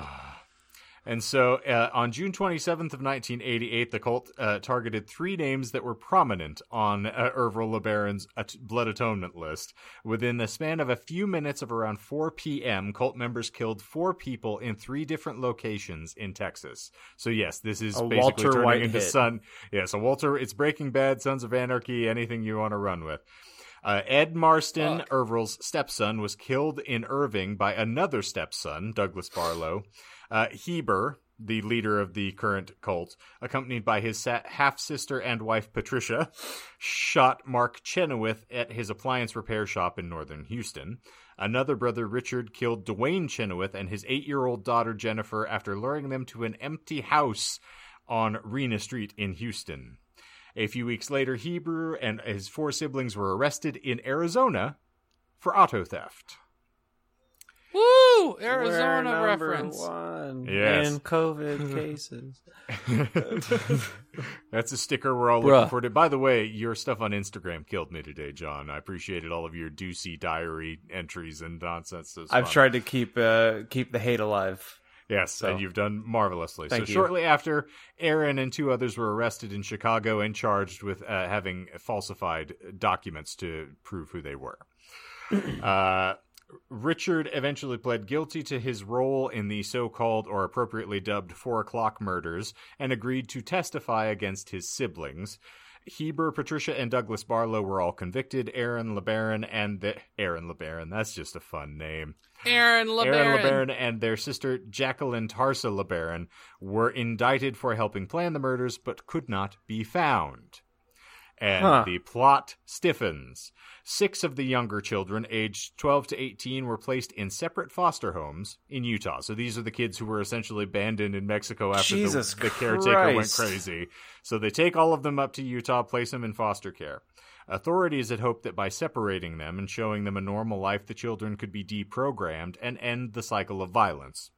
As you would Nope. expect, Yeah, spoiler alert. It didn't work. All of the children disappeared from their foster homes on a single night at the end of September in 1989. Jesus. This is am- Indeed. I mean this this is not amazing, but it's amazing. It is a riveting story. It is depraved in all the worst ways, and of course hits all of our naughty buttons. But I mean, like just the depth of depravity, and also how ludicrous all of this sounds. So that is where I decided to stop because, as I said, Yeah, I have could- seen things that kind of Wow. intersperse up until now because the compounds still exist in Chihuahua. You can still, you know, basically run into these folks. So there is at least some sort of cell going on. And As far as I'm aware, I didn't research further. Of course, we can, but uh, go and do on your own because this is what I felt was reasonable to cover in a bite-sized sort of presentation for the episode. I'm waiting for that HBO uh, season one to drop any day Yes. now. Yeah, and I mean down the road Shit. if you want to do an update, feel free. It would be interesting to follow up on. Yeah. Now that you have strung this web, what the fuck was the lie? Are you ready? Michael's already shaking his head. Yeah, so. just just fucking give it Uh, to me. I uh, my body's ready. John, you, you called your shot on this uh, probably, you know, maybe 10, 15 episodes back when you gave me an overt bit of praise. And I'm going to finally live up to this. The only lie is that there was a lie. I hate you. Fucking hell, no. Or th- I was going to Ugh. joke and say God is a lie, so that counts. okay, I accept it. Uh, but uh, I've decided that, you know, instead, I just wanted to tell you this story. And Oh, it was, I love it. I could not make anything up that would have fit better in this. Like I could have tried, and it would have been no less ludicrous than any of this. Like the kids all disappearing in one night. It, to me, I thought would have been like if I was listening, that would have been the lie I clamped down on. So I was like, if that isn't made up, then I don't know what the hell I'm going to do here. So there you are. Yeah, that's incredible. Um, Like in a disgusting 40, way. 45 episodes. 45 episodes, and we have our first. Uh, the lie was that there was yes, a lie. the lie was the lie. I, I think, and Broken the If- seal. Pop if the you guys want to ban that, we can basically. It was just No. for fun, and it's all for giggles. We're No, not it's scoring fine. here, It's but as, I fine. mean, as long as every It's- it's presentation doesn't have a, a no lie thing, you know. yes, In which case, This- then you just turn into a true crime comedy podcast. You know. yes. This one basically was unique enough that I felt it warranted me giving it the honor Yeah. of being the first one that pops out. That's fair. No, I, I agree. I mean, the fact that we went 45 episodes before we actually like had the that whole drop. Um, Yeah. Yeah. Now, um, I I, like was it. gonna sort of run into another direction here, but I feel like in light of the current circumstances, this may be incredibly tone deaf. Uh, do you want to get into a, an installment of Fuck Mary Kill? Oh Uh, no. We do that after the reading, right? Right? I mean, we can do it before. I just, Or- I, or- I kind of, yeah, that's fair. Let's hey, do it. you want to tell it. Let's people do that it you now. have a format that we're Uh, trying to keep keep accountable to? I mean, it's not really anything that I figure we, we have to declare. I just, no, you we know, don't. We've we've decided I- fuck if Mary Kill is fun for us, and uh, as long as we Yeah. have the caveat that you can't say that uh, y- you have to adhere, you have to do one to at least each of You these You can't just say. I fuck them all and kill myself. Yeah. Is Zachary? myself, yes, it's important to clarify. So, gentlemen, uh, since I think John kind of got the the pick last time, I'm gonna let it uh, be. We'll we'll give it a Michael turn this time. So you've got Killer Edition, Monster Edition, Dictator Edition, Presidential Edition, Wizard Edition, Witch Edition, Jedi Edition, Archie Edition, Comics Edition, and Music Edition for the time being. No, I, I think I chose it last. Chose it. I've done chose it. I think John was very think I chose vociferous in last saying the. Jedi edition. Uh, so maybe you both just came to that as an accord. How about we Yes. agree on that? Um, yeah. Okay, fine. yeah, so sure. call a shot, gents. Who wants to do what? Um, I'll I'll say dictator. All Why right, not? Dictator edition. It is, gentlemen. Submitted for your approval on the fuck Mary kill scale. Dictator edition. Adolf Hitler, Joseph Stalin, and Kim Jong Il. Oh, I- it's gonna take a this so while. I. I would prop. Mm, mm, Listen, I, I'll mm. start, and then we'll give us a Sure, little Yeah, sort yeah, of you go traction for it. You go for it. Obviously, I've thought about this. Um, Hitler, if if we've proven nothing over the course of the entire thing, is that he basically waged a war to try to compensate for his own sexual inadequacy. So if I don't kill Hitler, I have basically just lost the plot for this entire thing. Because that a man with a mustache that was that uneven, do you really believe he's going to be competent in bed? Do you think he's going to give you any sort of sustainable relationship? I mean, he killed himself, so I, I he's not reliable as a Okay. you know someone you want to lay down a foundation with. So I'm I'm to have to go with I'm killing Hitler. I think that I could get away with fucking Stalin, and let me tell you why. Is because there's very few things that you can do over the course of a cold Russian winter, other than you know snuggle up inside of a you know some some warm abode and and, and get down, and Stalin to me, it looks like a man who's uh, who's able to to satisfy you, like a Snickers bar. Oh, I'm letting you finish. All right, well I appreciate that. I was I was hoping we'd get a, a stronger. I it's colder than the Russian front uh, by the responses thus Uh, far. So I appreciate that you decided to bear down in Russia. Uh, I appreciate that as well. And also, I mean, if I'm married to Stalin, I'm going to be dragged through the streets by my feet and hung up for you know folks to sort of like kill me at some point. So that's or that's Mussolini. Sorry, Stalin met no Well, uh, no uh, less yeah, onerous yes, yes, end. yes, yeah. And granted, Well, y- you would just disappear. Yes. So that that was kind of my reas rationale. I mean, I could have um, met so would- Nostradamus over Guys, the time. are when we all on the out. same page here? I have a feeling that we're we're not. Okay. Well, we'll see. But uh, to finish, Kim Jong Il is the Mary because, of course, the man is still in power and is still lording it. Well, his son is. So, I mean, you you could have still just held sway over an entire country for a good long chunk of time, and have no one who was willing to screw with you. Yeah, I, uh, I, as you're going through, I, I, I agree with your picks entirely. They're, they're all mine as well. I mean, with Hitler, I mean, it's, it's acceptable to, to kill Nazis and fascists. Uh, we with- plan on doing so with, uh, you know, a reckless abandon in electronic form soon. yeah. Um, Stalin, I just think, you know, just being manhandled by a big burly Russian, uh, sounds pretty appealing. Just getting my insides turned around, I'd be bottom on that one. Um, And then on the uh, on the other front, being married, uh, you'd be fed so well. You'd get all the food. You know, like you'd never want for anything. Mm-hmm. You would be everything. Maybe. I mean, I you just want Stalin to fill you in like the Communist Manifesto. exactly. Yes. So I would say I actually would change it a little bit, just kind of for shits and Mm. giggles, but kind of going off the same angle. I would marry Hitler because if he's already unstable and he offs You're trying to do like uh I would just what in- is it that that blonde gal that married the Hilda really, Braun. Yeah, yes. no no the blonde gal that married the no, really no, no, old no. guy because she knew he was going to be gone soon. It was a big it was Anna um Oh, Anna God. would be Nicole? a su- I would Anna be, Nicole he would be my, Smith. yeah he would be my he would be my sugar daddy. Yep, yep, yep. okay. yep. And I would inherit Well, all that. I Let's would, uh, remind you though, kill, Hitler's lover was dead in a bunker with him by the end of that war. So just I would be off doing my own I thing, see. Uh, being like, I'm gonna go get some and I'm smokes. Michael Yeah. so Michael's Yeah, essentially saying the um, boots, the leather, and the dancing are all very intriguing to him, and uh, we want to make sure that we get that.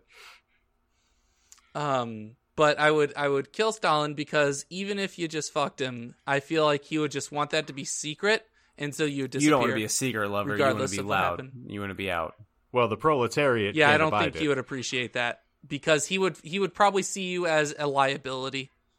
Uh, not if I did it um, right. Mm. yeah, yeah you're gonna fuck the Uh, liability right out of that Michael I mean, look how long Be he kept confident. Nostradamus around, for God's sakes. be I mean, confident in your dick giving game I'm kidding. It's Rasputin. it's okay I knew you were talking about Rasputin. I just didn't want to acknowledge it, considering that. uh, I, I was trying to make it fun. God damn it! No, no, this isn't. This I is kinda- serious. This is a I kind of serious look like podcast. Rasputin. I think. I all might right and now you're wheelhouse. about to have sex with a korean man so tell us why Yeah, I feel like you would treat me well. for for one night Yeah, yeah, that's fine. how would he treat okay you right that. That's where I would be when Hitler off him, offs himself. He's Would trying to be- make up for the um, fact that he impugned them earlier in the would you be top or his- bottom Whatever he wants, I wouldn't mind. I would. What- I would.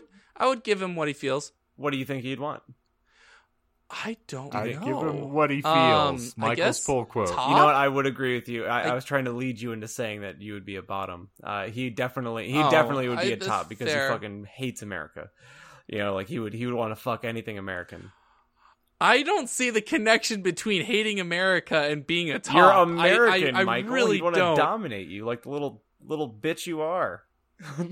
oh, okay. All, all I hear is hates America equals top. And I'm like, I don't see the connection between there. I, I just feel like we are probably like 20 minutes away from going into a crude reenactment of Team America.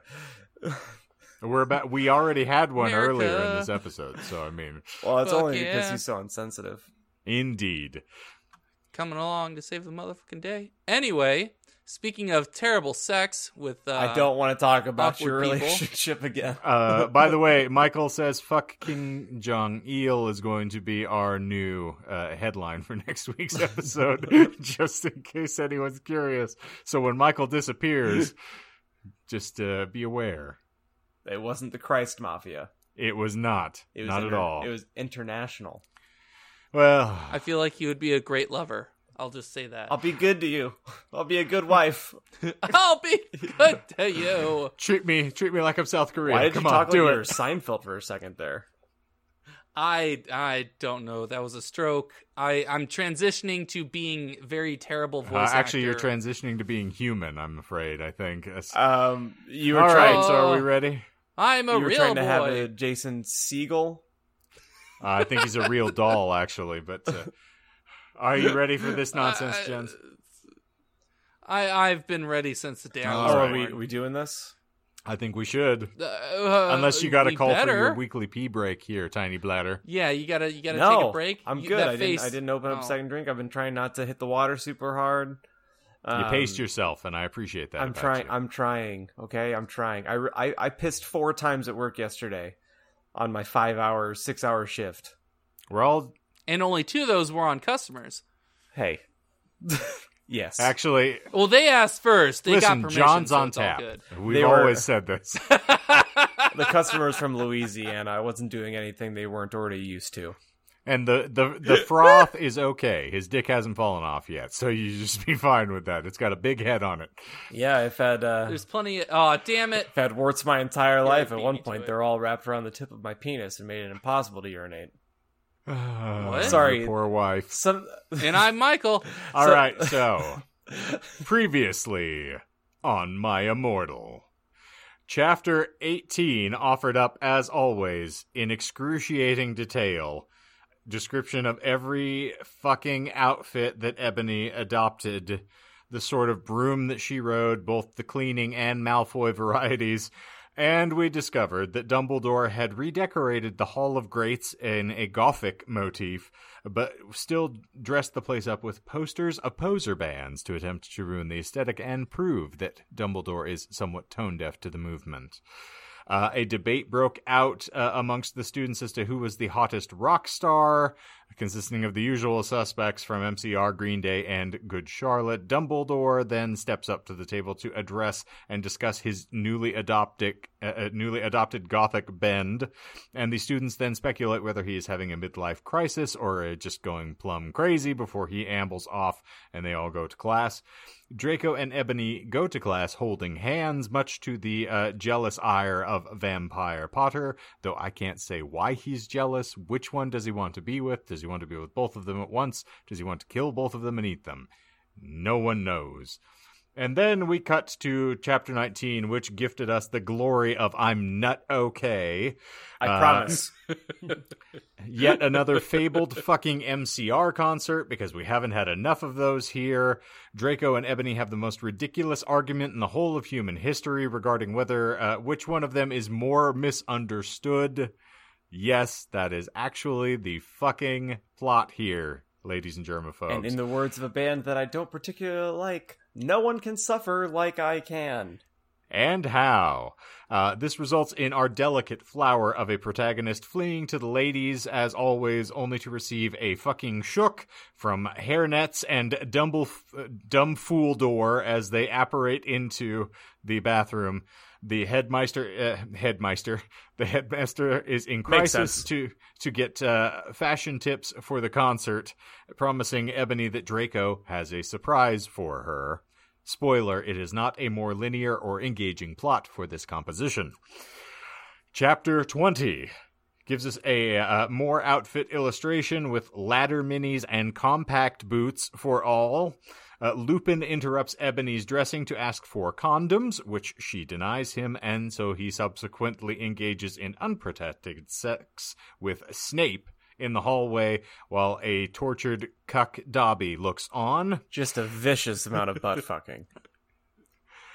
Ebony discovers them, Dobby flees weeping, and while the teachers attempt to reclaim their decency, Ebony photographs them in flagrante to provide herself with blackmail fodder. Uh, Vampire then arrives and tells Ebony that Draco refuses to attend the MCR concert, and rather than being concerned for Draco's well being like any good human being would, Ebony agrees to go to the show with Vampire instead, doesn't give two fucks, doesn't even mention it. Well, she's a vampire. She's not a human being anymore. Yeah, she doesn't have feelings. How gothic. So, uh, she's also immensely aroused, immeasurably so, that it looked like, you know, Louisiana in the late aughts, basically by seeing a black flying car with a misspelling of her fucking name on the vanity plate, and she begins to aggressively make out with Vampire at the concert, and after hearing some sobbing behind them, turns to discover that Draco has arrived after all, and has seen them together. Now, plot thickens here. We didn't discuss this as it was happening, but do you think that, like, Vampire tricked her by saying Draco didn't want to go, or that Draco is suspicious that she's interested in Vampire, and so he says he's not coming, so, you know, he can see the two of them in the act? All this curious. None of this is actually included in the plot because this author is this satire can't even have something that resembles an interesting plot point. It just leaves it dangling in the wind like a Chad in the 2000 election. Or like Blake Crouch. Indeed. Chapter 21 In summation, has everyone returning to the school post concert, no commentary on any of the things that have just happened, or the slightest depiction of the resulting scrum, leading us to believe that Draco just stood stolidly in the corner for the entirety of the show while Vampire and Ebony either awkwardly distanced themselves and pretended they weren't together, or aggressively made out. I because it didn't say he ran off, didn't say he cried, didn't say he did anything. He's just sitting there crying in the corner, going. I like to think that they just made out with That him, would be like, reasonable. Just sobbing. Uh, Yeah. upon seeing Draco at school, once they get back, Ebony asks if he's all right. He indicates rather strongly that she should uh, inseminate herself with a rusty fishing knife. And then uh, he defies physics by running, and I quote, in a suicidal way. Despite all his rage. Son of a. Ebony then infers that he plans to self harm, as is often the case in the course of this story. Uh, Vampire offers to salve Draco's wounds, which uh, enrages her, of course, because she thinks he's just gonna go fuck him. And so they both go chase after Draco together. They are caught by Filch, who is named in the story as Mr. Norris. Uh, subsequently, Vampire and Ebony hide from him beneath the invisibility coke, and, Which is black. and yell epithets at him until they are discovered by Filch, the cat, as named in the story appropriately. The dynamic duo discovers Draco cutting his wrists outside of the school, to which Ebony simply fucking asks, And Are he's you nut." okay? He profoundly responds, He guesses, though. And then they, Draco and Ebony, make out back into the school and go back to their coffins. After watching no Lake harm, Placid. no foul. This fucking story makes me want to drive spikes into my eyeballs. It's my eyeballs. Oh, Ebony is then, as they are laying in the coffin, stricken with the sight of Foog and the magical mystery tour as they stroll into Hogwarts to conclude the chapter on a cliffhanger. Have I left anything out that is important? To or be pertinent? honest, the moment that we end That roll on this, I forget everything that we talk about. Yes, it is a blissful state of amnesia that we have to do in order to live through telling So this it's story. almost like being uh, beaten over the head by dumbness every single time we begin. dumbness door. But again, only one of us has done professional voice acting. And birds aren't real. Birds are not real, and I will. birds are a lie. I appreciate that you keep uh, initiating it, Shane. I And- will and John's have a shirt Oh yeah, yeah. The to birds. inform- they're- Yeah, they're not real. Yeah.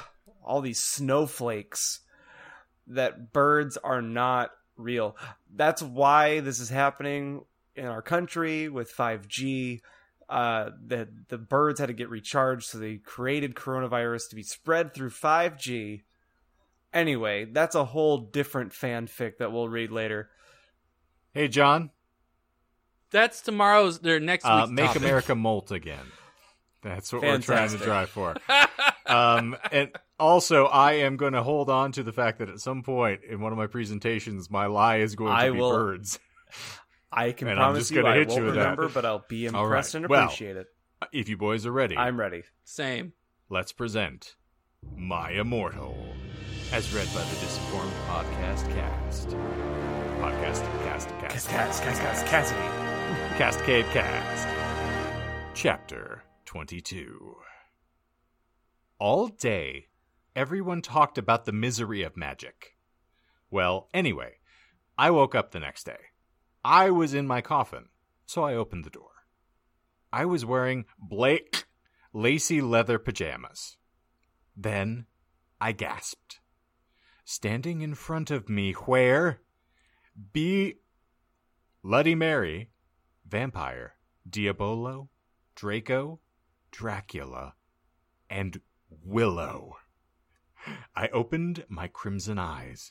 Willow was wearing a tight black leather top with pictures of bloody roses all over it.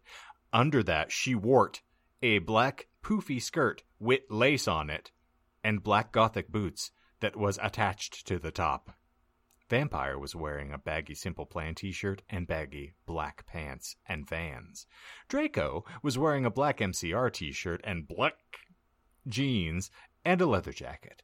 He looked just likey Gerard Way and almost as fucking sexy. Vampire looked like Joel Madden. Be Bloody Mary was wearing a tight black poofy gothic dress that she had ripped so it showed of all her clearage, with a white apron that said Bick and another swear words and MCR lyrics on it, kind of like one dress I had seen Amy Lee wear once. Darkness, who is Jenny, script right. So Mike is noting for us. He, he doesn't know who. yeah, I Jenny don't know is, who Jenny but, is. uh, oh, Ginny. Ginny Weasley. Oh, holy That honestly is like giving me a whole new lease on life now that I understand who this Jenny is. Okay, Oh, always happy my to reveal God. these things for you. Shall we? Shall we? Do you want to take No, it back no, from one? yeah, yeah, yeah, yeah. Let's do. Darkness was there too. She was weaving a, a ripped gothic black dress. Sorry, I just can't. These it it becomes like a f- freaking like field of landmines to try to get through this and not scoff at all of the misspellings. And it, it is genius. If this was something that was actually concocted by somebody just to poke fun at people who post fan fiction on the internet, I will heartily endorse it because Shane has the hardest job. Oh, yeah. painful. Shane definitely has the hardest Yep. job as a narrator. The hardest job that we have isn't even like grammatical errors or misspellings. It's coming up with stupid. And that's voices. mainly Uh, you. but I have Shane- it easy. Yeah, you just put you just talk normally. Oh! Uh, Shane, All right, so we're starting from I'm I'm taking it to one. I'm going to get through this Yep. and I Darkness was there too. She was weaving a ripped gothic black dress with ripped stuff all over it and a lace-up top thing and black pointy boots. So were Crab and Goyle. It turns out that Darkness, Diabolo, Crab and Goyle's dad was a vampire. He committed suicide by slitting his wrists with a razor. He had hoo hoo. censor the word mhm, them and stuff before too. He rapped them, okay, on the head with something. Uh, they all got so depressed that they became gothic and converted to Stanism. OMFG! I yielded as I jumped up. Why the fuck are you all here? I know, but something is really fucked up. Draco said. Okay, but I need to put on my fucking clothes first.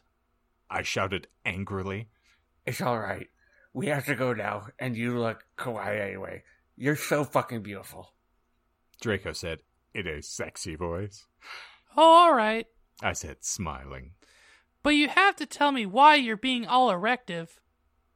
I will. I will. Draco said.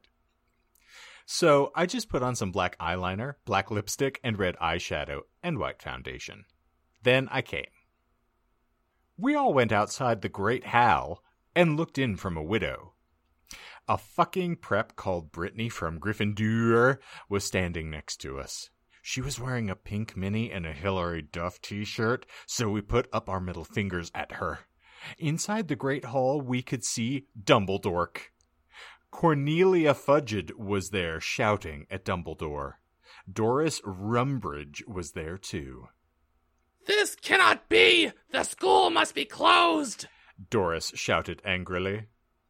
The Bach Lord is planning to kill all the students, yelled Cornelia Fudge. You are not fit to be the principal any longer! Yelled Rumbridge. You are too old and your Alzheimer's is dangerous! You must retry or Voldemort will kill your students! Very well. Dumbledore said angrily. But we cannot do this. We can't close the school. There's only one person who is capable of killing Voldemort, and she is in the school, and her name is Inani Darnas Dementia Ravenway. Draco, Crab, Goyle, Darkness, Willow, Vampire, and Be Bloody Mary looked at each other. I gasped. End of chapter 22. Uh, thank you for Inani because that was spot perfect and was good, I yeah. lost my shit for a second. All right, so I have Ah. 18 characters to voice in this one, so Well done. And. I also I've decided that since we've changed this from being British and uh, all of a sudden John started introducing a wealth of Southern characters, Foghorn Leghorn as uh, Cornelius Fudge, of course, is, is the the perfect way to go. So Shane, do you want to take? Uh, do, do you want to swap Bloody Mary? Do you want Bloody in this next one? Um, uh, I mean, so that it's intelligible. Yes. Uh, yes, do I can. that. I can take a. I can take a B Letty for this run. Yes, I'm happy to. Thank you very much. I'll Yes. just give it to you from here on out, so I will edit it so that All right. whenever you're, yeah, Godspeed. Thank you. Have We'll see how uh, how well that pig squeals when it's under the gate. that was good. I'm gonna Uh, I have mean- to clip that. Let's go uh, Leatherface style on this one. that should that should be the censor. he was gonna. Oh, that's right. actually. ooh, Guys, ooh. let's go, please. he's gonna have to pee soon. You're not lying. Chapter 23 The door opened, and Professor Rumbridge and Cornelia Fudge stomped out angrily. Then Dumbledum and Rumbridge sawed us. Mr. Way, what the bleep are you doing? Rumbridge shouted angrily. Dumbledore blared at her. Oops. She made a mistake. Dumbledore corrupted her. She means hi. Everybody come in. Well, we all came in. Angrily. So did all the other students. I sat between Darkness and Draco. And opposite Be Bloody Mary. Crab and Goyle started to make some morbid jokes. They both looked exactly like Vile Volo. I ate some Count Chocula and drank some blood from a cup. Then I heard somebody shooting angrily. I looked behind me. It was Vampire. He and Draco were shooting at each other. Vampire Draco, WTF? I asked. You freaking bastard. I ye- yelled Draco at Vampire. I want to sit next to her. One. No, I do. Shouted. No, she doesn't fucking like you, you son of a bitch. Yelled Draco. No, fuck you, motherfucker. She laves me, not you. Shouted Vampire. And then he jumped on Draco. Not in that way, you perv. They started to fight and beat up each other. Dumbledore yelled at them, but they didn't stop. All of a sudden, a terrible man with red eyes and no nose flew in on his broomstick. He had no nose and was wearing a gray robe. All the glass in the window he flew through fell apart. Brittany, that fucking prep, started to cry. Vampire and Draco stopped fighting. I shopped eating. Everyone gasped. Da room fell silent. Voldemort. Abelby. Ebony. Darth Vader said evilly in his raspy voice. Thou have failed your mission. Now I shall kill thou, and I shall kill Vampire as well. If thou does not kill him before then, I shall kill Draco too. Pills, don't make me kill him, Pills. I begged. No, He laughed crudely. kill him, or I shall kill him anyway. Then he flew away, cackling. I bust into tears. Draco and Vampire came to contort me. Suddenly, my eyes rolled up so they looked all cool and gothic. I had a vision where I saw some lightning flash and then Voldemort coming to kill Draco while Draco slit his wrists in a depressed way. No. I screamed sexily. Suddenly, I locked up and stopped having the vision. Ebony, Ebony, are you all right? asked Draco in a worried voice. Yeah, yeah. I said sadly as I got up. Everything's all right, Anobi. Said Vampire, all sensitive. No, it's not. I shouted angrily. Tears of blood went down my face. OMFG, what if I'm getting possessed like in the ring too? That's okay, girl, said Bloody Mary. Maybe you should ask Professor Sinister about what divisions mean, though. Okay, Bish. I said sadly. And then we went. Well, Oh, I was just gonna let you keep rolling it because we're hitting our, uh, our our cliffhanger chapter. all right. What? No, no, no, no, no. We read to we read chapter twenty two to twenty four. That's what I said. We're we're hitting two twenty four. Oh, okay. He was he was prompting me along. He wants me Gotcha. to continue. Yeah, I really So like. now- You don't wanna want talk about Darth Vader? The whole flow. You don't want to talk about Darth Vader? Uh, I mean, yeah, sure. Let's talk I- about uh, Darth Vader. I mean, I feel like that should lend credits to the whole like she's she's a troll. You'd think either, but I mean also that this could just be a, a, a dumb troll. Let's oh, point I I, this I out didn't as say well. anything about her intelligence. I just said it's a troll. Okay, that's reasonable. I will go with you on that. Yeah, this does not strike me as someone writing this out because they legitimately believed this was the appropriate telling of Right. the Tales of Hogwarts. Oh, of Yeah. course. Yeah. Yes. Chapter 24. Well, we had deviation next, so I got to ask Professor Trevol Trevolry about the vision. Fuck my life. Say however you think because she's going to be calling um Professor Sinister that character name. Uh a little backstory. I think Professor Sinister is a combination of two separate professors within the actual canon. So just try it. Uh, So it's Trelawney, but we're going with a, a Tre- Trevelry? Trevelry. Yeah. Trelawney, and then also I think uh, another one of the another one of the professors. Christ. I Okay. can't remember. Yeah. All right. Yeah. Ah. Chapter 24. Well, we had deviation next, so I got to ask Professor Trevelry about the visions. Konnichiwa, everybody, come in. said Professor Sinister in Japanese. She smelled at me with her gothic black lipstick. She's the coolest fucking teacher ever. She had long, dead black hair with blood red tips and red eyes. Her mom was a vampire. She's also half Japanese, so she speaks it and everything. She and Bloody Murray get along great. She's really young for a teacher. Today, she was wearing a black leather top with red lace and a long Gothic black ripped dress. We went inside the black classroom with pastors of Emily the Strong. I raised my hand. I was wearing some black nail polish with red pentagrams on it. What is it, Anabi? She asked. Hey, I love your nail polish. Where'd you get it? Hot topic? Yeah. I answered. All the preps who didn't know what HT was gave me weird looks.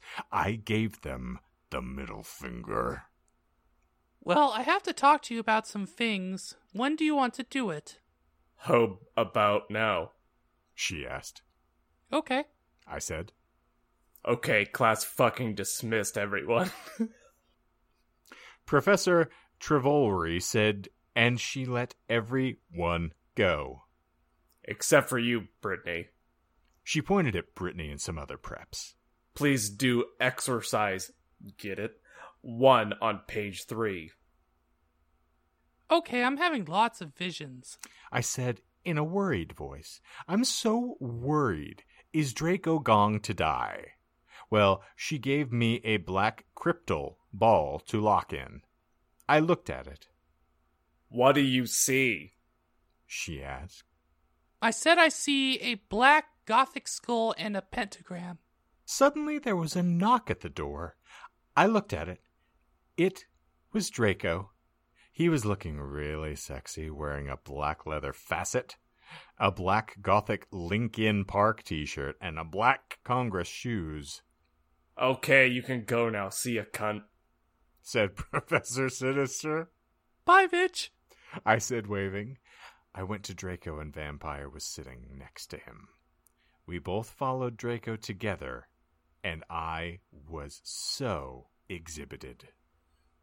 That is probably the best voice that you can give Professor Sinister, considering that she becomes like kind of a major character. This is And- John doing the inability to control the modulation or volume of his voice. And I'm just like, because she's supposed to be that kawaii teacher, the cool teacher, and you just said deadpan. I'm like, this is going to be great. okay, you can go now. Okay, you can go now. See you, cunt. This is fucking great. If I had talent, I would turn Do- or Professor Sinister into Doctor Girlfriend. I, I don't get the reference. Oh, I, you know, I my- actually probably it's- could if I tried and I put I, effort. yes, I would say give it a whirl. Okay, I guess you can go now. See ya, cunt. Perfect. oh my god, Ebony, where did you get that at Black Hot Topic? Oh yeah, you saw that at Hot Topic. What did you see? Except for you, Brittany. Do exercise three. Your boobs are so beautiful. Oh, you're man. done. You're done. See ya, cunt. You're done.